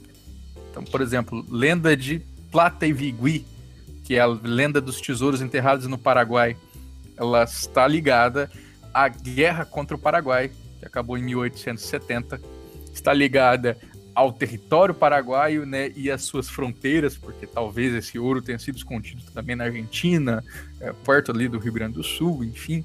Então ali, tá vendo como ela é totalmente geocontida, né? Ela, ela, ela tem esse espaço e é por isso que ela é tão forte, né? A lenda ela, ela nos toca muito, porque ela diz sobre momentos históricos, fatos que a gente viveu. Né? É aí que vem, acho que a grande dificuldade de como diferenciar essas coisas e se eu posso misturar essas coisas. Eu posso falar que botar um mito junto com, com uma lenda, com um folclore e falar que tá todo mundo no mesmo universo e tá tudo beleza, são amiguinhos e tudo mais. Isso, isso acho que é uma, é, é uma grande dificuldade que se tem, que você se, é, você acaba podendo, tendo ofendendo alguém, ofendendo alguma uh, mitologia. Porque, por exemplo, se a gente fala de, de mitologia africana, a gente quer relacionar ah, os mitos africanos com o folclore brasileiro. E só que nos mitos africanos é, existem as pessoas que rezam pelos mitos, que que conversam com eles. Ele, ele, ele faz parte da pessoa, ele faz parte de uma religião. E, e você botar esse mito no mesmo universo do Saci, você pode estar tá inferiorizando ele, você pode estar tá inferiorizando a, a, a, a crença de alguém. E, e se você bota é, o cristianismo como mitologia, que parece que é uma coisa distante disso, ah, não, ele é outra coisa, e não é. E, e você, é, pô, você, você entra num terreno delicado, você começa a, a, a a confundir as coisas e, e, tratar tudo como uma coisa só, como se fosse bagunça, como se pudesse, ah, beleza, eu vou falar aqui, juntar os mitos africanos, porque eu tô respeitando a África, porque eu tô falando, ah, é, eu tô querendo representar os negros, tô querendo representar esses mitos, mitos os mitos indígenas, que são totalmente é, é, apagados, ignorados também, e colocam Tupã como se fosse qualquer coisa. Ah, Tupã, vou botar do Tupã versus Thor da Marvel. Não, e até as próprias representações, Anderson. Eu postei esses dias uma, uma pintura de Tupã, Aguache, feita em 1932 pelo Carlos Sim. Hadler, que é um anjo, cara. É o Tupã feito em forma de anjo. Eu vou até procurar aqui para mostrar pro, pro pessoal. Sim, é, é bacana botar o link. Né? E o que, que é isso? É, sabe, é, isso, isso, a gente tá então. Quando mostra um Tupã assim, você tá valorizando a cultura indígena ou você tá apagando ela e colocando é, uma, uma versão totalmente europeizada em cima, né? Exatamente. Então, é, existe um certo cuidado ali que você tem que ter. Vocês conseguem pra... Sim, sim, sim. Fala aí, fala aí, olha, André. Olha, olha só, gente. Esse aqui é o, é o Tupã Anjo, feito pelo Carlos Hadler, né? Uma pintura guache, 1930. Essa, essa reprodução aqui tá em preto e branco porque eu tirei de uma tese, né? Que, que analisa a obra do Carlos. Então, olha só. É, isso, aqui é, isso aqui é Tupã por quê? Por causa do relâmpago, né? Isso, isso é, é, isso que caracteriza o mito. Então, acho que, Anderson, pegando o gancho aí do que você está falando, né? Uma das coisas que são que, que é para mim é mais importante assim quando você vai re, é, retratar um mito nesse trabalho de divulgação folclórica é compreendê-lo. Do que que esse mito está falando? Isso é um mito do quê? Não, não, não é fidelidade, assim. Não, ninguém tá tentando te castrar, castrar sua criatividade. Mas que você possa entender do que, esse mito fala. O Fábio Cabral. Do que tu tá falando, né? Do que tu tá falando, é, exatamente. Acho que você deve conhecer o trabalho do Fábio Cabral, né? Que é um escritor, assim, muito voltado para essa cultura é, afro. Ele lançou o seu livro de, de contos futuristas, né? Cyberpunk, inspirado na cultura dos orixás. Então ele tem, por exemplo, é... perdão, vocês talvez saibam dizer melhor do que eu, quem que é o orixá do metal? É o, é o... Ogum. Ogum? Então, se não me engano, é, ele tem uma serpente metálica, assim, totalmente tecnológica, que é a representação de Ogum, né, num desses contos. Por quê? Porque é o metal, é a tecnologia, só que aí tá pensando a tecnologia dessa futurista, né? Então, uhum. assim, ele compreendeu do que, que o mito tá falando e a partir daí ele criou. Acho que isso é um exercício que a gente tem que se fazer. Sim, com certeza. E não, e não de, de respeitar, né? Você saber é, é, o que ponto, de que ponto você está falando também, de que ponto você está é, é, se posicionando. Então, é, é, existe também, assim. É, é complicado você, você escrever, por exemplo, sobre um negro, você não sendo negro. Você escrever sobre um indígena não sendo indígena. Você se, e não procurando ter essa aproximação. Né? Não, e, e, você escrever. Ah, o conta é a mulher, uma mulher como protagonista. Pô, agora sim, eu vou fazer mulher protagonista porque é representação da mulher, a mulher é tudo e tal. Mas e aí? Você procurou saber o que ela pensa sobre isso? Você procurou saber o que o negro pensa sobre o que você está fazendo? Você procurou saber o que o indígena, é, é, o descendente indígena, pensa sobre isso, como ele se posiciona na sociedade, como ele. quais preconceitos ele, ele sofre, de que maneira ele, ele trata isso. E não é só ver um documentário, não é só ler um livro. Você precisa ter um certo contato também. E se você. É, é, é, assim, isso, isso com todo o cuidado do mundo. Assim, você ainda assim você vai estar tá ali com medo, podendo é, é, é, é, machucar alguém e possivelmente vai machucar alguém possivelmente você vai escorregar em alguma coisa. Então, é, é, exi que assim, o que acontece é que precisamos ter um cuidado. A gente precisa pensar sobre isso, precisa avaliar o que o trabalho que está fazendo, sobre quem você está falando. E eu acho que isso é, é, o maior é o maior problema. Quando se fala de ah, é, posição de fala, que o cara, quando o cara, eu, eu negro, estou escrevendo sobre um negro, eu sei que, que os negros passam. Eu, sei, eu não estou de olhos vendados para isso, eu sei o que, o que eu tô passando e eu sei o que, o que eu vou, o sentimento que eu quero retratar ali. Agora, quando eu vou falar de uma mulher branca, eu não sei o, como o, ela, é, ela, se comporta, o que, que ela sente, o que, que ela passa é difícil. Você precisa ter uma, uma certa pesquisa, você precisa ter um avanço nisso que é para tentar se colocar na posição do outro, para tentar se colocar como, pô, o que, que essa pessoa pensaria? E não é só imaginação, não é só você, ah, eu sou criativo, consigo escrever e tá tudo bem. É, você precisa é, é, se imergir, você precisa estar tá dentro desse, desse tema, você precisa mergulhar de uma forma que você conseguirá passar da melhor maneira possível. Não, isso não quer dizer que você vai é, fazer o conto definitivo, que você vai fazer o trabalho mais incrível do mundo, mas que você tentou, que você correu atrás para respeitar e para falar disso de uma maneira é, é, mais próxima do, do, do, objeto, mais próxima do personagem. Né? Eu acho que. Eu, olha só, gente, para mim, é, quando essa proximidade, né, é de uma dimensão do, do folk que. Desculpa, eu me perdi aqui que eu tava vendo o meu próprio vídeo no YouTube. é, é, é, que a, essa, essa representatividade ela tá numa dimensão do folk que para mim é muito importante, que é o afeto, né? Se vocês. Eu tô, tô, tava juntando, fazendo nas minhas leituras assim, eu vou, vou fichando né, os livros que eu leio, e eu vejo como o afeto ela tá muito presente né, no trabalho de vários folcloristas, que eles dizem assim: temos que recolher com carinho essas histórias, né, temos que ouvir com carinho, temos que ter respeito, temos que ouvir com atenção, temos que nos aproximar. Tudo isso é afeto. Afeto, o que é afeto? Né? Afeto não é só amor, Afeto é estar afeto, né? Estar próximo, é se deixar aproximar. Então, por exemplo, quando eu escrevi é, os 10 problemas de quem escreve ficção folclórica no Brasil, né? Que foi um texto que é, rendeu bastante. É, uma, uma coisa Sim. E uma, uma coisa que as pessoas, que, que algum, algumas pessoas criticaram, né? A, a, a, falta de afeto, né? Vocês estão vendo a minha tela aí, a falta de afeto para mim é uma das coisas fundamentais, né? E o desenho aqui, que é do Canuto, é um cara que tem muito afeto pelo que ele faz, né? Pelo que ele produz. É uma das é, coisas.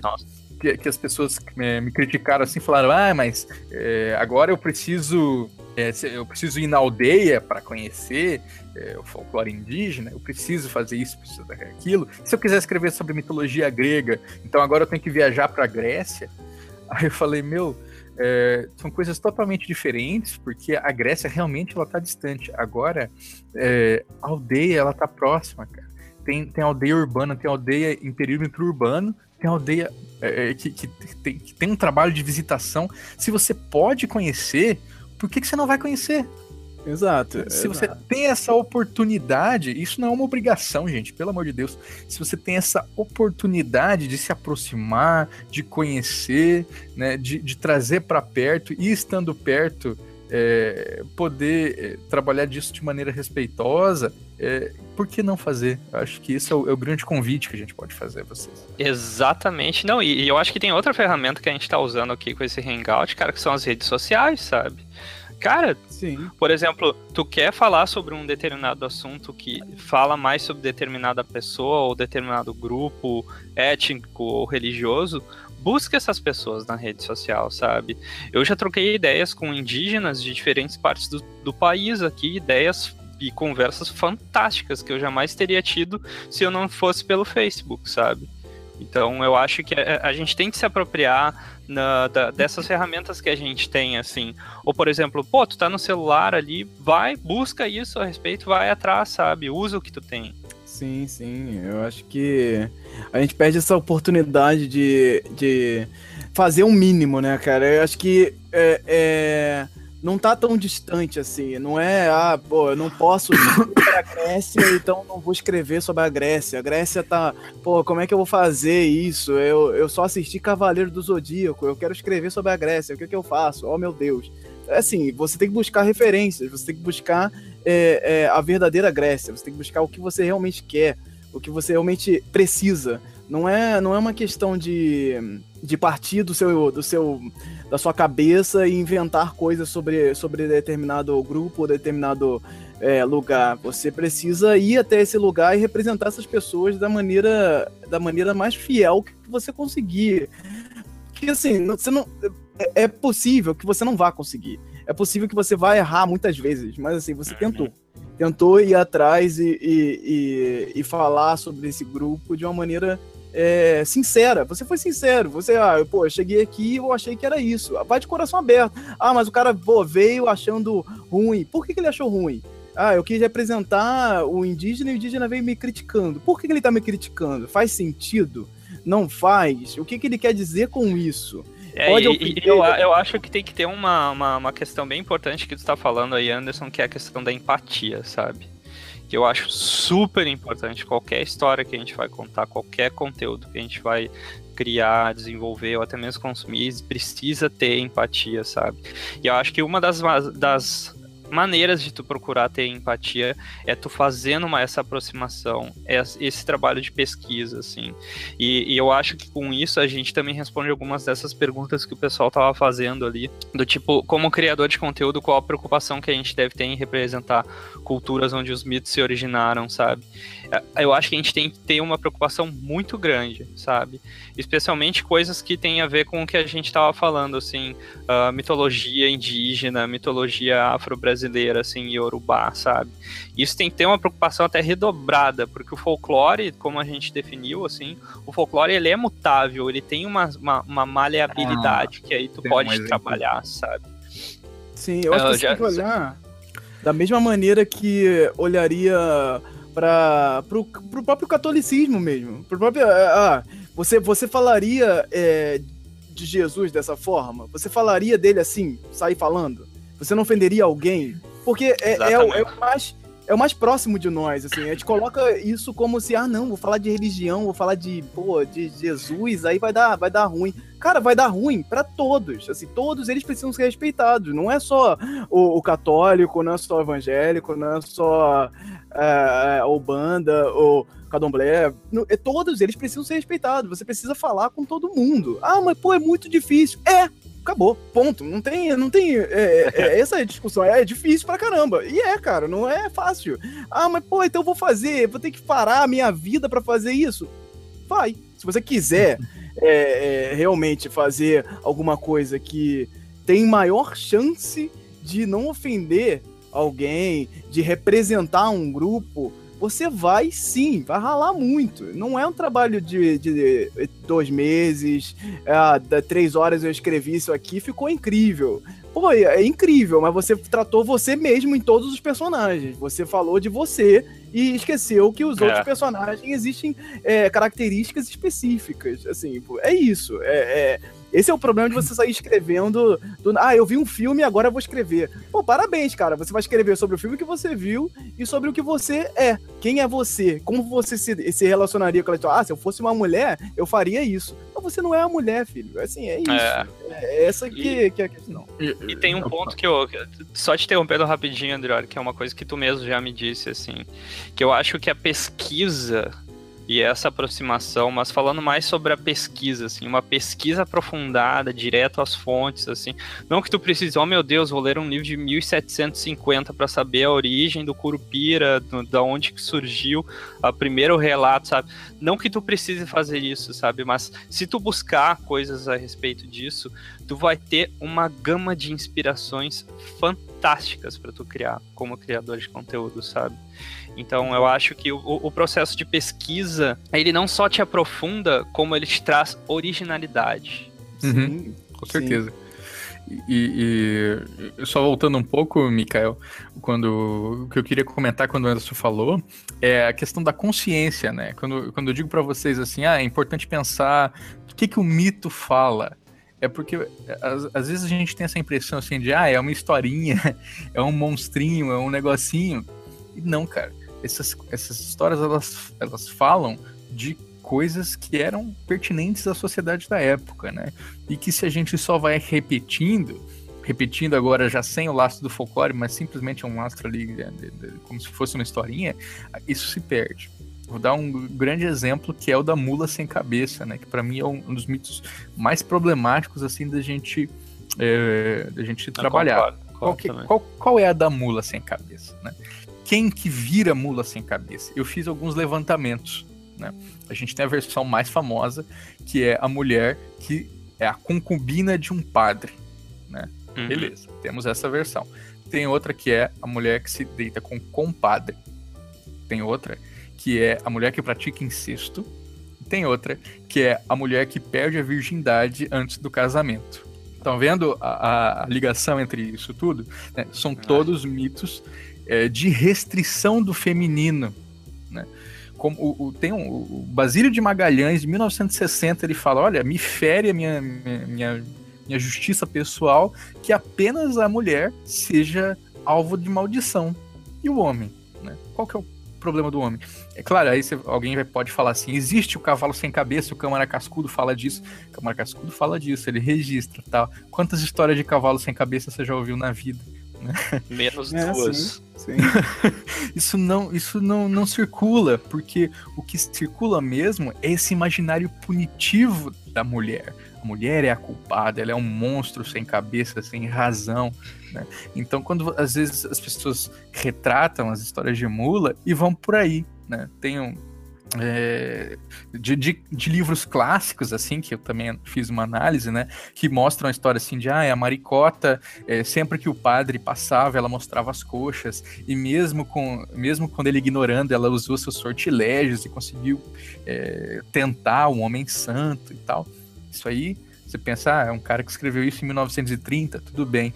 A gente tem webséries de hoje em dia que trazem a mesma coisa. É, tem websérie que tem uma menina de 13 anos que era mula sem cabeça. Que ela foi. Sim. Né, que ela foi amaldiçoada porque se relacionou com o padre ou com o pai, enfim, com quem que for que seja. Ela não se relacionou, ela foi estuprada, ela foi abusada, ela tem 13 anos de idade.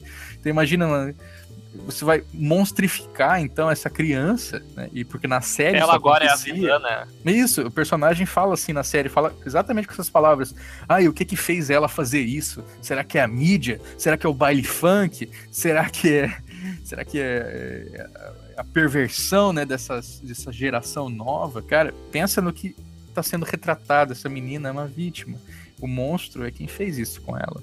Né? E acho que é isso que a gente tem que retratar. Eu tentei fazer a minha parte no conto que eu escrevi para antologia Mitografias, abraço Léo, que é o Sem Cabeça, onde eu, eu, eu, conto, eu reconto essa história é, do jeito que eu acho que devia ser, onde os monstros são quem fazem isso com a personagem e não o contrário. Isso eu acho fantástico, Andreoli. E, e, foi uma preocupação que eu tive quando eu retratei a mula nessa série de esboços que eu tenho feito de nanquim aí, em preto e branco, do, dos seres do folclore, assim, seres e personagens do folclore. Que quando eu fiz a mula, Uh, que eu, eu, eu, coloco o título geralmente em inglês, né, às vezes, e, e, e quando eu fiz a mula, eu, eu ponho a descrição, né, eu não descrevi como uma mulher que se transforma, eu descrevi como uma pessoa que se transforma.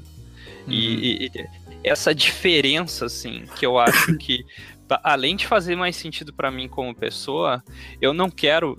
Eu acho que a gente, todos nós, nós temos um papel assim na disseminação do folclore, sabe? Eu acho que se a gente tem um, uma consciência a respeito do que a gente está fazendo, que vem através dessa pesquisa e aproximação que a gente está falando, por exemplo, eu não quero que a mula sem cabeça continue se propagando como essa mula sem cabeça que tu tava falando aí, Andriori, que é, a, que é a, a mulher que se transforma, ela é a vilã, ela é a culpada, sabe? Então, o, o fato de tu tá reinterpretando esse folclore de uma maneira mais saudável, digamos assim. Condizente tá com o nosso tempo, eu acho. E condizente com o nosso tempo. É, eu, eu acho que tem os dois lados, né? Eu acho que isso é, é uma coisa que a gente pode se preocupar, sabe? Que eu acho que tem relevância. E, e, e, e esse momento que a gente está vivendo também de mais liberdade, de mais aceitação das coisas, né? E, e de uma certa forma eu paro para pensar assim, muito do que eu produzo de conteúdo, e eu acho que vocês também. Uh, uh, eu, eu penso assim, cara, eu penso, e eu acho que todos nós temos de ter uma, uma certa preocupação a respeito disso. Acho que é interessante é de tu pensar, eu quero que meus filhos e meus netos continuem uh, recebendo esse tipo de conteúdo, sabe? Será que isso é uma, uma maneira saudável deles se conectarem com o mundo e com a realidade? Então, eu acho que essa preocupação que a gente tá falando aqui tem muito a ver com isso, sabe? Sim, uhum. essa é a atualização da, do telefone sem fio, né, cara? Como você vai Exatamente. trazer isso para o nosso tempo? Como você vai falar disso agora? Como, é, é, ela é uma história, cara. É uma história que precisa ser contada e passada para frente. E você é, não está desrespeitando o, o, o folclore por estar tá adaptando ele ao nosso tempo, porque isso é o folclore. O folclore ele é adaptado é ao nosso claro, tempo, ele é dinâmico. E se você é, continuar repercutindo o folclore como ele era há 100 anos atrás, você vai estar tá repercutindo uma, uma, uma vivência, um, e valores, um, né? Os valores de 100 anos atrás. Você quer que os valores de 100 anos atrás continuem se perpetuando? Você quer que a coisa continue? Tem muita gente que quer. Essa é, é assim, temos que olhar para esse lado também que existem as pessoas que querem. É o, ah, é melhor como era antigamente. E assim, muita gente acredita que isso é, é, é, real, assim, que ah, antigamente que era melhor. Se você pensar, pô, você vai ver que a coisa funcionava, não tinha tanto isso na rua, acontecia dessa forma, a ditadura é legal. Mas porra, você, você esquece uma série de fatores que estão tá ao redor daquilo, como é, as próprias mídias sociais, o próprio apagamento das pessoas, das histórias, é, e como essas histórias eram passadas pelos vencedores, e como a coisa era passada para frente, que se for adaptada para os dias de hoje, você não tem história, você tem uma coisa capada, um monte de gente cortando o, o, o que realmente você queria dizer. Então, assim, você acaba trazendo uma série de coisas negativas para os tempos atuais, acaba regredindo o, o, nosso, o nosso status, como, como nós estamos é, é, indo, de certa forma, para frente, é, é, são passos pequenos como esse, de você modificar a coisa para o nosso tempo, de tra trazer essas discussões que estão no, nos dias atuais, você uhum. falar sobre, sobre racismo, você falar sobre a violência contra a mulher, você falar sobre isso. É, ah, não, tem gente que acredita que você falar sobre isso, você propaga isso, né? Agora, você deixar de falar vai desaparecer? Se faz desaparecer? É. Você deixou de falar do, do, deixou de falar do racismo, ele some, deixou de falar da violência com a mulher, pararam, as pessoas param de, de, de bater, param de fazer as coisas, porque parou de falar. Ah, parou de falar, não é mais moda, né? Vou sumiu, parar de é. fazer, é. porque sumiu. Acho Nossa. que ninguém mais fala sobre isso. Não, a coisa continua acontecendo, mesmo que você não tenha acesso a ela. Aí que tá a grande questão. Às vezes a gente não tem acesso a certas informações, aí que tá a questão de você buscar é, é, representar o outro, buscar é se colocar na posição do outro e conversar com esse outro e como ele se relaciona com a, com a sociedade. Porque você é, é, vai se deparar com isso, vai se deparar com um outro posicionamento que você não encontra. Você que tá, você tá numa posição, você, todos nós estamos numa posição social, todos nós estamos é, é, é cercados de coisas que são posições sociais. É, é, você não vai é, ser atingido por certas coisas, porque assim, você, ah, você é branco, você não vai ser atingido. Você é branco, você vai achar que o cara gente branca da Netflix é uma série racista reversa, porque você não tem, você não consegue chegar naquele, naquela problemática, você não consegue alcançar aquilo. Ah, não é possível que seja tudo isso assim. Você não uhum. pode falar isso. Você não tá na posição de falar não é possível que não seja. Não, você não tá nessa posição. Aí você, ou você está nessa posição e simplesmente fecha os olhos para todo tudo que acontece ao seu redor. Então, assim, existem coisas acontecendo e você precisa dar atenção a elas. Acho que é isso. Olha, gente, aqui no, no YouTube, né, o, o companheiro Alan Rui, do Universo Adrenalina, ele comentou falando: ah, mas é a versão do autor, o autor tem que ter a liberdade para escrever o que ele quiser. Tudo bem, olha, eu não acho que ninguém aqui está defendendo a censura. Né? Eu não acho que a série não deveria ter sido feita. O que eu acho é que o, do jeito que foi feito lá, tá repetindo um valor an, an, antigo, de, de 100 anos atrás, que não faz mais sentido e que eu tô me esforçando para produzir um material diferente, diferente disso. Né? É justamente o que eu não quero. O que eu não quero é, fazer circular, o que eu não quero consumir. Então, é, como o Anderson estava falando, né, a gente hoje tem essa possibilidade né, de nós mesmos fazermos e circulamos o nosso conteúdo. Uhum. É, a gente, como esses autores independentes, artistas independentes, a gente tem que fazer circular essa nossa.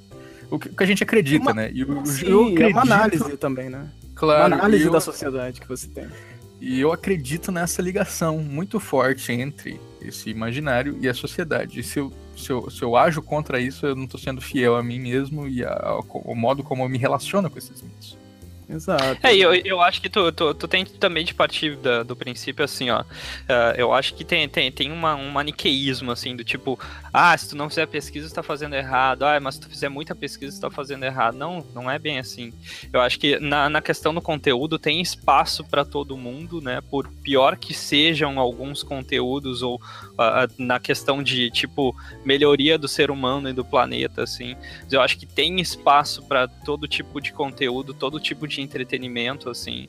As pessoas às vezes vêm assim para criticar, ah, mas isso aqui eu, eu, eu não gosto de produzir isso aqui, ou eu não gosto de consumir. Eu acho que se tu parar para pensar bem friamente, então não produz e não consome, sabe? É, existem opções hoje em dia, sabe?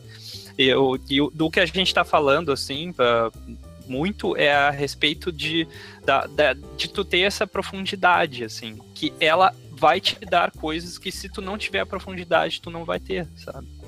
Sim. Não, é, é, é isso. Eu acho que é, existe. A gente precisa.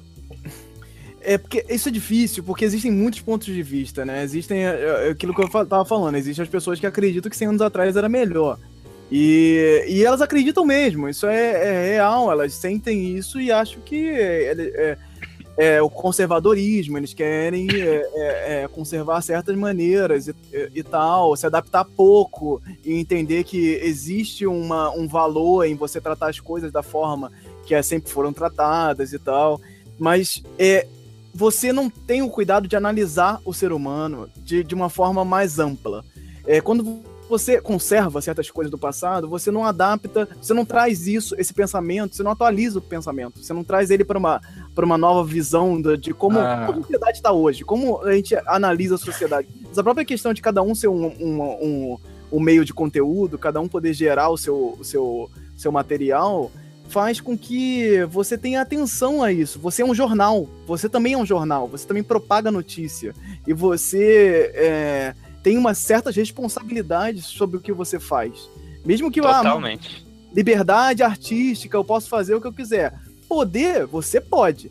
Agora, você vai estar tá pode estar tá replicando certas coisas que não, não, não, não nos evoluem, não, não nos trazem. É, é, às vezes não é por.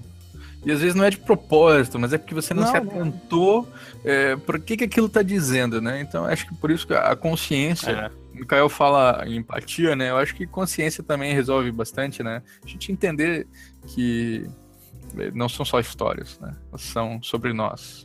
Elas dizem sobre nós. E isso é mais poderoso do que parece.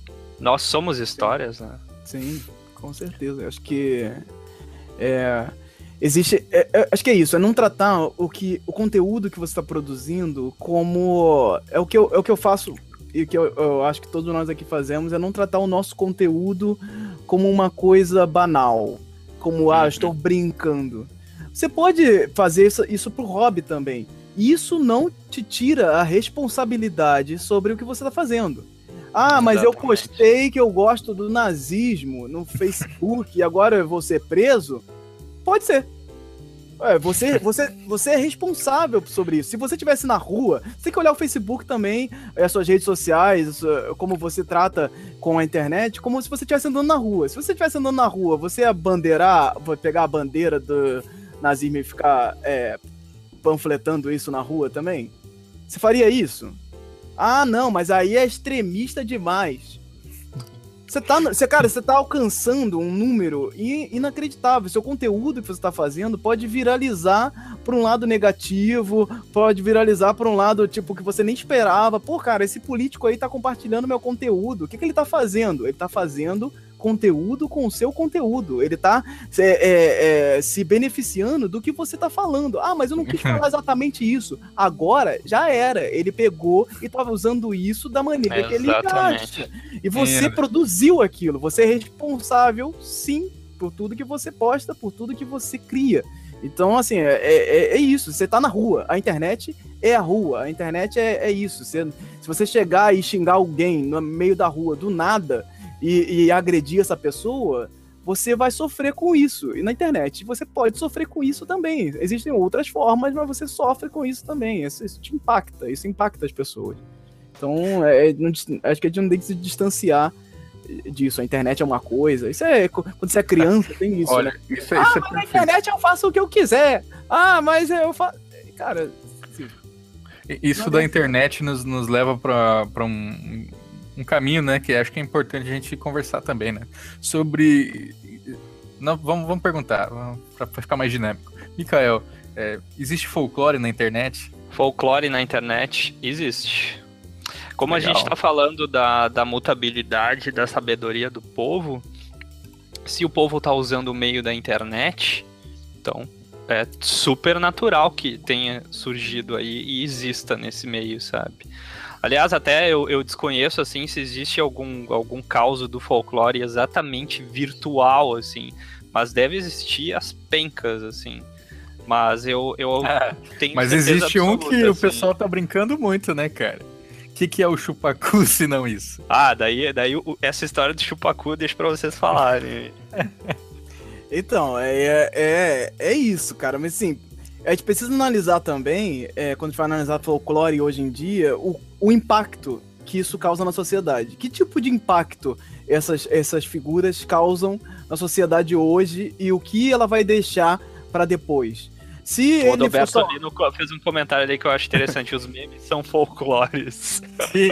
E então... antes dele, a Gláucia, a Gláucia do Jangada Brasil, não sei se ela ainda tá aí, abraço Gláucia, ela tinha dito, o gemidão do zap é folk.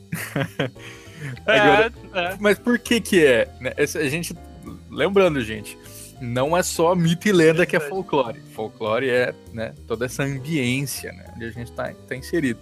E aí, por exemplo, nos folk studies, a gente tem a folk comunicação, que é o, os modos que o povo encontra para comunicar. E se isso no passado estava eh, ligado a rádio post, a, a panfleto, até a, a, missionário, né? Missionário que, que era o grande líder folk da comunidade. Hoje isso a internet ocupa um grande papel. E o humor, a gente sabe, né? Como, como brasileiros, né? Como o humor faz parte da, da vida do povo e como isso circula. Anedotário, anedot... piada de papagaio, que é coisa mais folk do que isso, né? Mais clássica do que isso. E nesse sentido, existe esse humor que é folk. Né? E aí talvez a gente possa pensar no gemidão do Zap, como a Glaucia falou, talvez a gente possa Mas, pensar no. Aí, aí eu quero dizer o porquê o meme não é folclore. É, é, é, sim, ele poderia muito bem ser, e pode ser. Só que ele deixa de ser meme. Porque o meme, ele é muito Boa. etéreo. Ele não é, ele não é uma coisa é, do, do. Ele é do tempo, e acabou. Ele é daquele ano, ele é daquela época, e toda vez que você for lembrar de um meme antigo, ele é um meme antigo. Ou às vezes o meme volta, às vezes o meme nunca vai embora, mas aí que tá, o que, que tipo de impacto esse meme teve para a sociedade? Que tipo de, de, de, de histórias se contou a partir dele?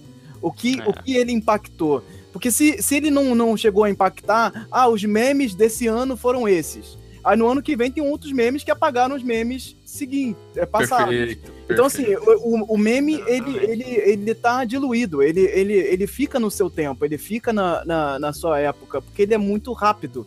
Ele é uma coisa que não, não, ele não, não tá presente, ele não tá entre nós. Ah, para sempre eu vou levar o Trollface. Não, cara, daqui a 10 anos o Trollface pode ser é, que nem existe um museu lá, o museu da internet, o Trollface vai ficar no museu da internet. Eu não vou usar o Trollface pra nada, porque ele foi apagado. Então, é, as coisas vão, vão, vão passando, os memes passam. Ele, mas, é, mas, Anderson, a gente não falou no começo do programa que o folclore também some, né? O folclore também. É, existem mitos que desaparecem, existem práticas que desaparecem. Então, acho que é aí que tá. Aí, aí tem, é, pertence a nós se a gente quer que isso permaneça vivo, se a gente quer o chupacu em nossas vidas para sempre. Ou se a gente só quer apagar, esquecer. Ah, lembra daquela lenda do Chupacu? Caralho, eu era pequenininho e, pô, aconteceu a lenda. Isso vai acontecer, isso vai. É, é, é, é, o ET Bilu também, o ET, de, o ET de Varginha é uma outra coisa. O ET de Varginha, eu já acho que ele é mais folclore. Porque ele é, é algo que ficou na cidade. A cidade de Varginha é o ET de Varginha. Assim, ele não ele é, uma lenda. Coisa, ele, Caso, ele, né? Ele, ele é, na cidade tem é, excursões e estátuas e coisas que, assim, o ET, é, o ET de Varginha rege a cidade, assim. Ele, ele é uma parte da cidade. Eu então, acho, ele, acho ele ótimo. tornou parte da cidade, ele aconteceu isso, ele virou um folclore. Está virando, né? Porque ainda é uma coisa muito recente, mas é como ele faz parte da cidade. Não é tão é... recente, não, se parar pra Faz uns 15 anos, sei lá. É, é, é faz uns 15 anos aí, mas assim. É, Olha, é, Gente, é olha, coisa... olha que, que, coisa maravilhosa. Eu, a, uma das frases que eu mais gosto do, do Cascudo, eu acho que tá no Literatura Oral do Brasil, que foi o primeiro livro dele que eu li. É do Luiz da Câmara Cascudo, tá? Para quem não, não, não pega. É, que fala o seguinte: onde houver um ser humano, haverá folclore. Haverá uma fonte de produção folclórica. Então, submarino nuclear, o laboratório químico, tudo isso pode servir de fonte para o folclore desde que inspire práticas, ações, crenças. Né? Então, a gente percebe o seguinte: folclore não está no meio, não está no objeto, folclore está na relação que o povo estabelece com aquilo. Então, quando a gente fala em, em ET de Varginha, eu acho o seguinte: é, existe folclore em ET de Varginha. Agora tem gente que vai ver ele pelo outro lado, vai ver pelo lado da ufologia, e aí as explicações são outras, né? A, a relação é outra e, e, totalmente diferente. Mas existe a dinâmica do folclore, né? Que tá, como o Anderson falou, na cidade, na forma como isso é apropriado, uhum. nas brincadeiras, tá na oralidade, tá naquilo que é transmitido para além do oficial, né? É, existe folclore na religião, porque é, a gente não precisa ir muito longe, né? Quantas práticas folclóricas aí estão ligadas ao catolicismo? Sim, Você, sim. você tá muito ligado uma coisa com a outra. Até para pegar saci, você tem que riscar uma cruz, e a cruz é, é relação com, com o rosário. É, Sim, na, existe- na tampa da garrafa, né, também, né? Exatamente. E existe folclore também. Se existe folclore, então, na, na, no, no- na, na- do Alien, né? Se existe folclore na religião, existe também esse folclore na tecnologia, né? Tá na, em como a gente se relaciona com essas- esses objetos tecnológicos, com a luz elétrica. Né? Quando, que, vocês não lembram quando as pessoas começaram a colocar garrafa d'água em cima da caixa de, de eletricidade que dizia que abaixava o consumo da, da luz? Cara, Nossa, não lembro disso, cara. É porque assim, é, aí a gente já entra num campo um pouco mais, mais religioso, talvez. Mas o próprio a questão de colocar ah, o copo d'água em cima da televisão pra rezar o copo. É, cara, isso é, é um gesto. É uma coisa que, que, que, que fica e as pessoas passam, porque elas criam essa relação da tecnologia e, o, e, e, e a sua crença e o seu, a sua fé. E, eh, e elas, elas começam a, a- Você começa a, a misturar as coisas. Você vê que eh, você está presente em um, em um evento, você está presente em um culto alguma coisa assim. Ela, ela também pode se dar pela, pela live, pelo, pelo você estar em streaming, ao vivo e tal. Então você vai se relacionando as culturas e a tecnologia. Elas fazem uma, são uma coisa só, né? A tecnologia e, e o povo está se tornando cada vez mais uma coisa só. Nós estamos nos integrando a isso, né? Então, Isso que eu gostei faz parte. Eu gostei tanto da, da representação, por exemplo, que foi feita na, na, na série de animação Além da Lenda, né? Feita pela, produ- pelos produtores lá do, do Recife, de Pernambuco, na verdade, que é a, da Cuca. Então, assim, ah, Cuca, Cuca, que esse bicho, né? Monstro idiota com cara de jacaré, todo mundo já, já fez piada disso, né? Virou até meme internacional, a Cuca. Aí o que, que Sim. eles, que que eles fazem lá na, na, na websérie? Então tá todo mundo rindo da Cuca, tá rindo da Cuca, e aí o menino cria um canal do YouTube chamado Racha Cuca, que é pra sacanear a Cuca toda vez que ela aparece. E aí um dia ele tá fazendo um streaming ao vivo, como a gente tá fazendo, só que pra meio milhão de pessoas. E aí o que acontece? É, ele começa a debochar da Cuca cantando a musiquinha, né? É, a, a música de Ninada da Cuca, Nana Neném. E aí Uhum. tem meio milhão de pessoas no mundo inteiro cantando ao mesmo tempo Nana Neném. E a Cuca ganha poder por causa disso. Ela fica poderosa, ela retorna todo o seu poder mágico. Então essa relação entre o mito, a internet, a transmissão, são as práticas, né? São as práticas que, que se atualizam. Achei isso muito bem observado. É quase um Ah, é deuses fantástico. americanos do folclore aí, né? É verdade. Os americanos é um bom exemplo também, Não, né? Excelente. Acho que a forma como, como eles tratam aquilo ali de a sua crença e como. Cara, e, e é um excelente exemplo. Deus Americanos, livro do Neil Gaiman, que teve série recentemente aí. É, Ele tem é, essa relação do que a gente estava falando aqui, né? essa, essa forma de como as pessoas lidam com as lendas e como elas, elas, elas são representadas a partir do momento que, que a pessoa, as pessoas acreditam nela. As pessoas acreditam nela e nasce um- uma nova é, versão dela. Ah, ela, é, as pessoas acreditam ela em outro país e ela e, e- e nasce uma outra versão desta mesma lenda em outro país. Então é, é uma representação física que é da, da- dessas lendas. E eu acho que isso, isso é muito o que a gente estava falando, assim, do, do- das formas de representação, de que todas elas existem e todas elas são, são creditadas, todas elas têm uma- um- alguém que pode é, ter ouvido uma história sobre ela. Ah, eu vi uma história sobre um saci africano, eu vi uma história sobre o saci é, argentino, você ouviu uma outra história que está relacionada a, a, a essa versão, é, é tipo, são umas ou- outras lendas, e todas elas existem. Todas elas fazem parte, precisam ser respeitadas de- por igual. Então isso é, é, é muito legal. Eu acho que a série traz isso de uma forma bem interessante, de narrativa, assim, de como, como representar isso também. Né? E, e, tem um ponto que eu acho interessante que tem a ver com tecnologia também, que é que a gente já tinha falado de acessibilidade e de tu acessar outros conteúdos do mundo inteiro que estão sendo produzidos e tal, assim, e até maneiras de expressar o folclore, assim. Por exemplo, eu gosto muito de monstros, né? Eu, eu adoro criaturas e tal, sempre gostei de retratar. Quando eu procurei retratar criaturas do nosso folclore brasileiro, eu procurei me inteirar de coisas que fazem sentido para mim hoje em dia como consumidor e como artista e produtor.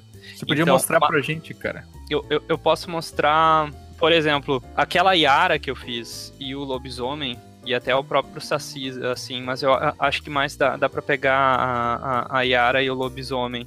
Deixa eu pegar aqui e tentar compartilhar minha tela. Ah, esse lobisomem Isso. aqui, tá? Esse lobisomem, eu procurei inspirações e assim como a Yara, eu procurei inspirações direto de jogos e filmes de terror que eu vejo hoje em dia. E, e, essa representação que eu tenho dele aqui, que eu fiz, é uma representação que ela acaba sendo um pouco mais atual, porque eu estou usando ferramentas atuais, assim, tô, por exemplo, estou usando 3D, e além disso, eu estou usando um terror que acaba sendo mais uh, recente, porque eu estou usando como referência o que eu tenho visto recentemente. Então, jogos, por exemplo, o jogo da Witcher, que eu acho que é bem relevante, assim, já que nós estamos falando de criaturas. Então, essa maneira de eu estar tá produzindo esse lobisomem e de eu estar tá produzindo a minha Yara, por exemplo. Deixa eu achar a Yara aqui, para não ficar falando só no vácuo. E dessa minha Yara, são maneiras que acabam sendo atuais, ao, pelo menos na minha interpretação, porque eu estou usando recursos e inspirações atuais, sabe? E isso que a gente está falando da tecnologia acaba respingando e tendo direta influência na, nas minhas artes e produção artística, sabe?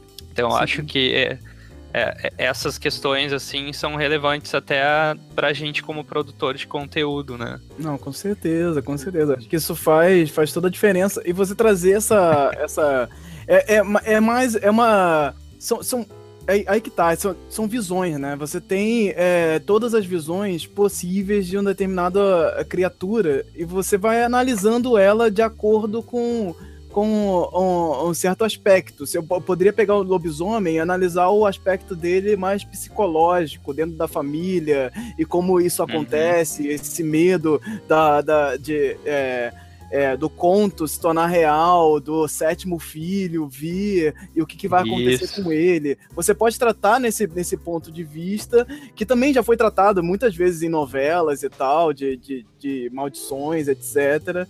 E ou você pode pegar do, do ponto de vista do, do cara que vai vir te pegar, do monstro que está escondido, que vai, vai, vai uhum. aparecer a qualquer momento, que ele tem uma história, mas as pessoas não conhecem a história dele. Então, assim, é, são, são vários pontos de vista. Você pode pegar isso e, e transformar ele de várias maneiras sem prejudicar a, a essência dele. Continua sendo o, o a, tendo aquele, aquele, aquele conto, tendo aquela história ali dentro. Você consegue perceber é. o, o, o, personagem ali dentro. Então tem.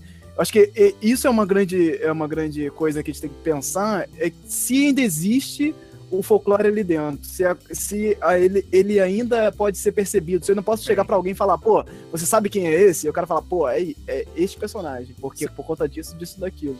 Então, sim. Você pode, você pode exibir o lobisomem de novo, Mikael? Posso, posso sim. Tenho essa versão do, do lobisomem, eu tenho uma outra aqui também, que eu fiz ele. É o meu irmão que me deu uma, uma dica de fazer ele mais tortinho, assim. Esse aqui, ó.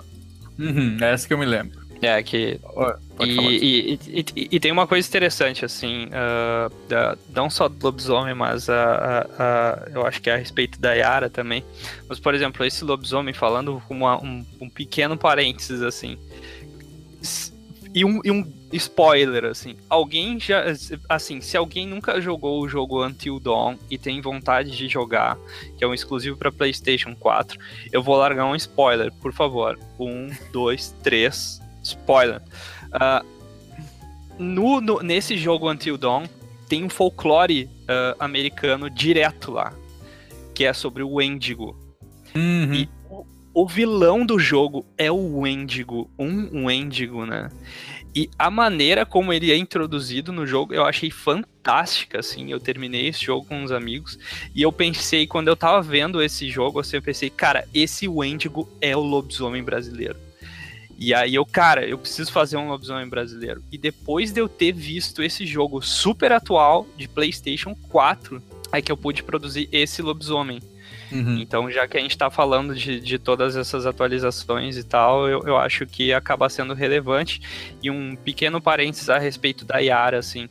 Sem as descobertas que a gente tem hoje em dia de seres abissais e tecnologia da gente descobrir o que, tem bem profundamente no mar, eu não teria feito essa Yara. Ah, sim, com certeza. Isso, eu, isso é foda. Eu vou, vou pegar o gancho do, do lobisomem, né? Por isso que eu pedi para você exibir ele pra gente.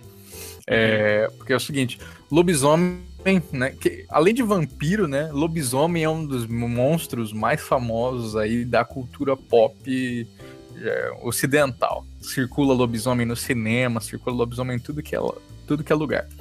É, mas o lobisomem brasileiro tem algumas características que são muito peculiares, né, que vem de Portugal principalmente. É, e que eu gosto muito dessa arte do Mikael porque ela captou isso bem. Que é o Obrigado, lobisomem cara. brasileiro, ele é fraco. Né? Ele, é, ele, é, ele, é, ele é sempre descrito como um, um homem com amarelão, né? um homem sempre doente, sempre mirrado, que se alimenta de esterco, de, de pena de galinha e esterco, que tá sempre passando mal do estômago porque ele vomita isso. Então ele tá ali. É, anêmico, né? Anêmico.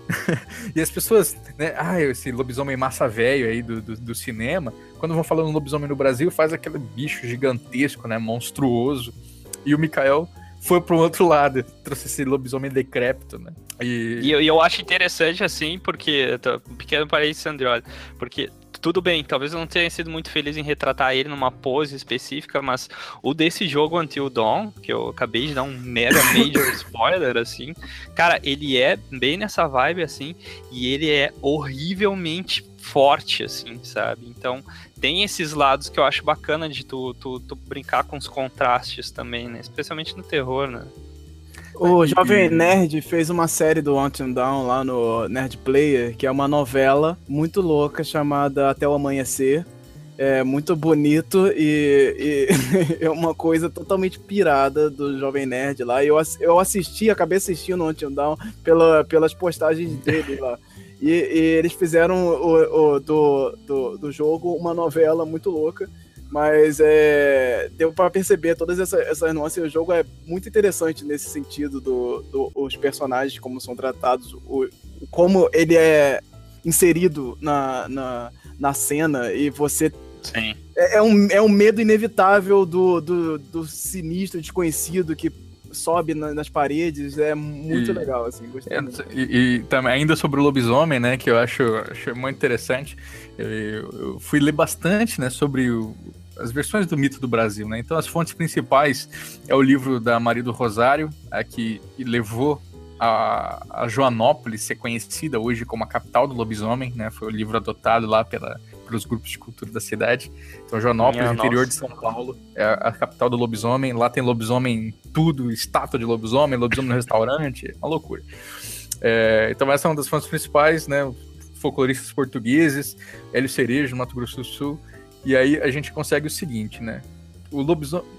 Que, que, que lobo que tem no Brasil? Né? Tem o lobo guará, mas as pessoas não falam da existência de um lobisomem guará. Isso aí é interpretação de artista. Né? O que as pessoas costumam dizer é que o lobisomem ele tem essa aparência híbrida entre cachorro, às vezes cachorro e porco, né, que eu acho porco, que é, é uma das coisas mais fantásticas, assim, cachorro e porco. E o lobisomem não, não uiva, ele ronca, né, ele uhum. ronca, ele fuça. Então tem toda essa relação ali com, com, esses animais. E o Hélio Cerejo, ele vai nos dar uma referência que é muito ligada ao folclore português, né? Que lá o lobisomem ele se transforma na, na, nos animais que se espojaram na terra que ele se espoja. O que, que é se espojar? Sim. É rolar, né, de um lado para o outro. Sabe aquele cavalo que tenta é, refrescar as costas? Então ele rola ali na terra. Então ele rola no espojador. Lobisomem, para se transformar em Portugal, ele vai para o espojador, rola ali, e aí ele vai se transformar em um animal com característica, em um monstro, né, com característica daqueles animais. Então, o Ed Cerejo conta uma história do lobisomem mais forte que atacou ali na fronteira com o Paraguai. Que ele rolou no mesmo lugar onde rolaram é, um porco, um cavalo e um touro chifrudo. E aí ele virou uma amálgama dos três bichos e devastou um forte na fronteira com o Paraguai. e eu achei isso fantástico, né? Olha essa transformação, que coisa única. E eu fiz uma postagem disso lá no Folclore Nu. E aí um cara falou para mim assim, falou, olha, é, lamento, mas lobisomem é homem com lobo. Homem com boi, com touro, é minotauro. aí Ué? eu, poxa, cara, homem com cavalo é centauro. Falei, não, mas não é. Sabe por que, que não é? Porque o que caracteriza o mito não é, a, não é assim, é homem com cavalo, é a forma, né, a essência, é do que, que ele fala. Então ali o lobisomem, quando, quando diz que ele se espoja no mesmo lugar e vai pegar características do cavalo, você pode ter a certeza absoluta que ele não vai virar um centauro. Que ele vai vir um monstro com perna comprida, uma coisa horrorosa. É, é o lance do bicho homem também, né? Que é, resume tudo, né? É o bicho homem. É, é, é bi, é, você você colocar as criaturas dentro do bicho homem, é, eu acho que é, seria a melhor definição para isso, porque existem vários bichos homens. Né? Então você, você consegue colocar, resumir várias criaturas dentro do bicho homem. É, ele é um bicho. Antroposomorfismo. Né? Então, assim, é, é, é, muito, muito interessante analisar isso. E tem essa característica é, é uma coisa tipo. É, o tipo lobisomem mulher. É, é, é, é o lobisomem mulher. Ele é o lobisomem, mas é mulher. Como é que é isso? É, mas é, é isso, é a característica do, do, do mito, a característica da, do folclore, ela não, não é uma coisa de nomenclatura. É porque, tipo, ah, pegar e... a coisa e, e, ah, vamos separar esses nomes, é, quer dizer que é isso. Não é necessariamente eu, assim. Eu vou dar uma Vai ideia pra galera aí. Vou dar uma ideia para Não sei se a gente ainda tem ilustradores aí acompanhando, mas é uma coisa que eu já falei para um ilustrador muito bom, que é o Valdeir Brito. E ele não, não acho que não, não, não encampou tanto assim. Mas, ó, como eu disse, lobisomem não, não tem lobo no Brasil além do lobo-guará e ele nem é um canis lupus, certo? Mas a gente tem muitos canídeos, cara. Vocês já pensaram em fazer um lobisomem inspirado, por exemplo, num graxaim? Uhum. Uhum. Ó, esse é o graxaim que vive sim, no Rio Grande sim. do Sul. Eu já vi ao vivo. A minha namorada, que é aqui do Rio Grande do Sul, tá acompanhando também, ela sempre fala da, da história dos graxaíns que, que morrem congelados do frio, né? Beijo pra Jéssica. Ah, meu pai, meu pai conta umas histórias também dos graxaíns no campo. E aí, ó, na minha terra, Mato Grosso do Sul, a gente é, tem o lobinho. O lobinho, e eu vi lá no Mato Grosso do Sul o lobinho. Também. Você viu o lobinho? eu vi, eu vi, tem foto até, cara. Olha aí. Olha aí, cara. Não, não é isso. é, é, isso aqui. Olha só. É, pensa, quantas, tanta riqueza a gente tem se a gente não precisar ficar copiando um canis lupus, né? A gente tem os bichos daqui. Uh, tem um cara que é muito zoado, assim. Uh, quem, que, quem que faz? Eu acho que. Uh, bom, chama Os Reguladores o quadrinho. Eu não lembro. Uh, eu não lembro quem que é o autor, mas é um, é um quadrinista bem, bem brincalhão, assim, né? E ele cria um personagem que é tipo um, lobi, um Wolverine, né? só que ah. ele chama Cachorro Vinagre. Ah, sim. que é, existe também. que é um bicho brasileiro. Cara, maravilhoso, maravilhoso. maravilhoso. É, cara, é isso. Você buscar a nossa fauna e descobrir uma. E, cara, e você. É, aquela coisa da perspectiva também, né? Você buscar o. o a, o que que isso significa para algumas pessoas. O cara não hum. conhece o lobinho, ele não conhece, às vezes, o nome científico da criatura, mas ele denomina ela de alguma forma. Então o cara, ah, ele tem um lobo na cabeça, para ele tudo é lobo. Tudo, tudo, todo canídeo, todo, todo que tem essa aproximação ali com o, o, lobo é lobo. Pronto, ele resume tudo para lobo e você vai passando essa história como se ele fosse um, um lobo. E acabou. Às vezes o cara é, é, sei lá, o bicho pode poderia ser um urso, por exemplo, e o cara pô, botou na cabeça que tudo é lobo. E, e tem essa, essa questão da, da, da, dessa vivência. O que que o cara. O que, que é macaco, por exemplo? É, porra, macaco para pessoa é. Pra grande parte das pessoas é, todo bicho que se parece. não, não, não, não tem um, um, Você fala macaco, pensei em um. Você pensa em todos os símios possíveis. É. Assim.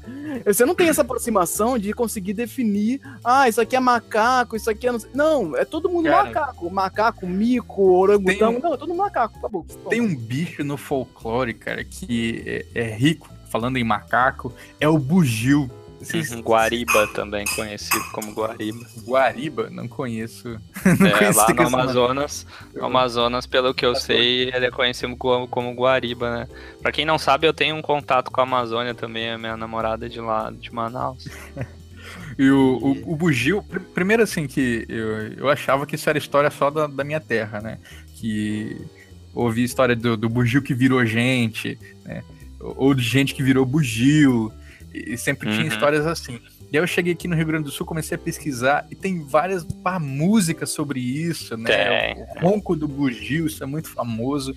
E eu fiquei muito feliz de, na, no, no, meu romance em andamento, né? Que eu tô publicando no Wattpad, que é o Poranduba.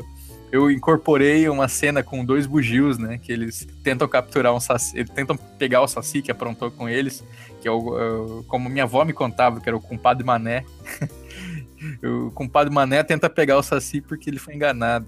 Cara, que, que alegria poder trabalhar com, com isso, porque a minha avó me contava assim que o, o bugio chegava e dava o filhotinho, né, pro outro bugio e falava assim: segura aqui, compadre, que agora eu vou descer lá embaixo para ver se o caboclo é macho. E aí desci, dava ali um pau no caçador e depois ia embora. Caramba. E aí então, vai, trouxe tem... pro Poranduba. Uh, trouxe pro Poranduba o caboclo é macho do Bugio. Ah, isso eu acho fantástico, cara. Tem que ter essas coisas de vivência, sabe? Vamos agora para a reta final, porque a gente já tá aqui há bastante tempo. Temos que dar um, dar um caminho para finalizarmos essa, essa live maravilhosa. Obrigado Muito obrigado a todos pela presença. Assim, é, é, é difícil, a gente foi a nossa primeira live aqui e e administrar isso, responder todo mundo é muito complicado e tentar fazer uma síntese também, é tanta coisa para falar que a gente fica fica doido.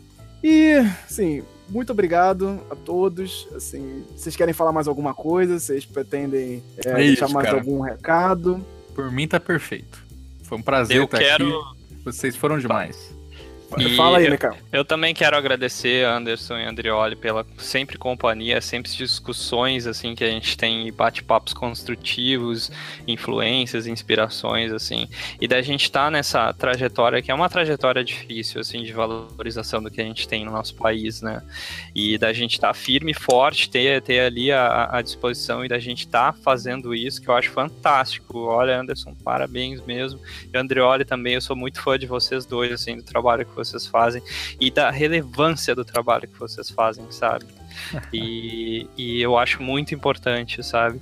E eu quero agradecer a todos que estão nos vendo também, e agradecer as pessoas que vão nos ver depois e a presença que nós estamos tendo aqui, né? Muito obrigado, pessoal, de todos, assim. Legal, gente. Então, já que todo mundo fez uma mensagem bonita, né? Eu também encerro mandando um abraço para todo mundo. Muito obrigado pela companhia de vocês. É sempre um prazer o pessoal que está acompanhando a gente também, eu vi muitos amigos, mas enfim, é, essa, essa live foi uma ótima oportunidade de estar tá discutindo esses temas que a gente gosta tanto, né? E fica o convite, conheçam o trabalho de quem está pensando folclore, quem está criando, inspirado em folclore e vivam também folclore no dia a dia de vocês. E, e procurem se aproximar é, de, de, de, de, se aproximar de quem está tá nessa vivência, né? Então, se vocês querem, visitem aldeias, conversem com os artesãos, escutem os mais velhos. Eles têm muita história para contar para gente, né? E isso pode e vai com certeza nos influenciar, não só é, no que a gente cria, mas no modo como a gente enxerga a vida. Então acho que aí é a grande contribuição. Muito obrigado. E assim, obrigado a todos e até a próxima. Estamos chegando ao fim do podcast do Folclore BR. Espero que tenha curtido o bate-papo e que ele tenha agregado alguma coisa para você. Os links relacionados a esse episódio provavelmente estarão na postagem de onde você estiver ouvindo. Mas qualquer coisa é só perguntar pra, pra gente aí pelas redes sociais. Estamos no Instagram, no Twitter, no Facebook. Basta buscar aí Folclore BR, que provavelmente é a gente mesmo. Aproveita para se inscrever também no nosso canal no YouTube, youtube.com/folclorebr. Ah, e você pode buscar folclorebr.com que você vai encontrar coisa lá também.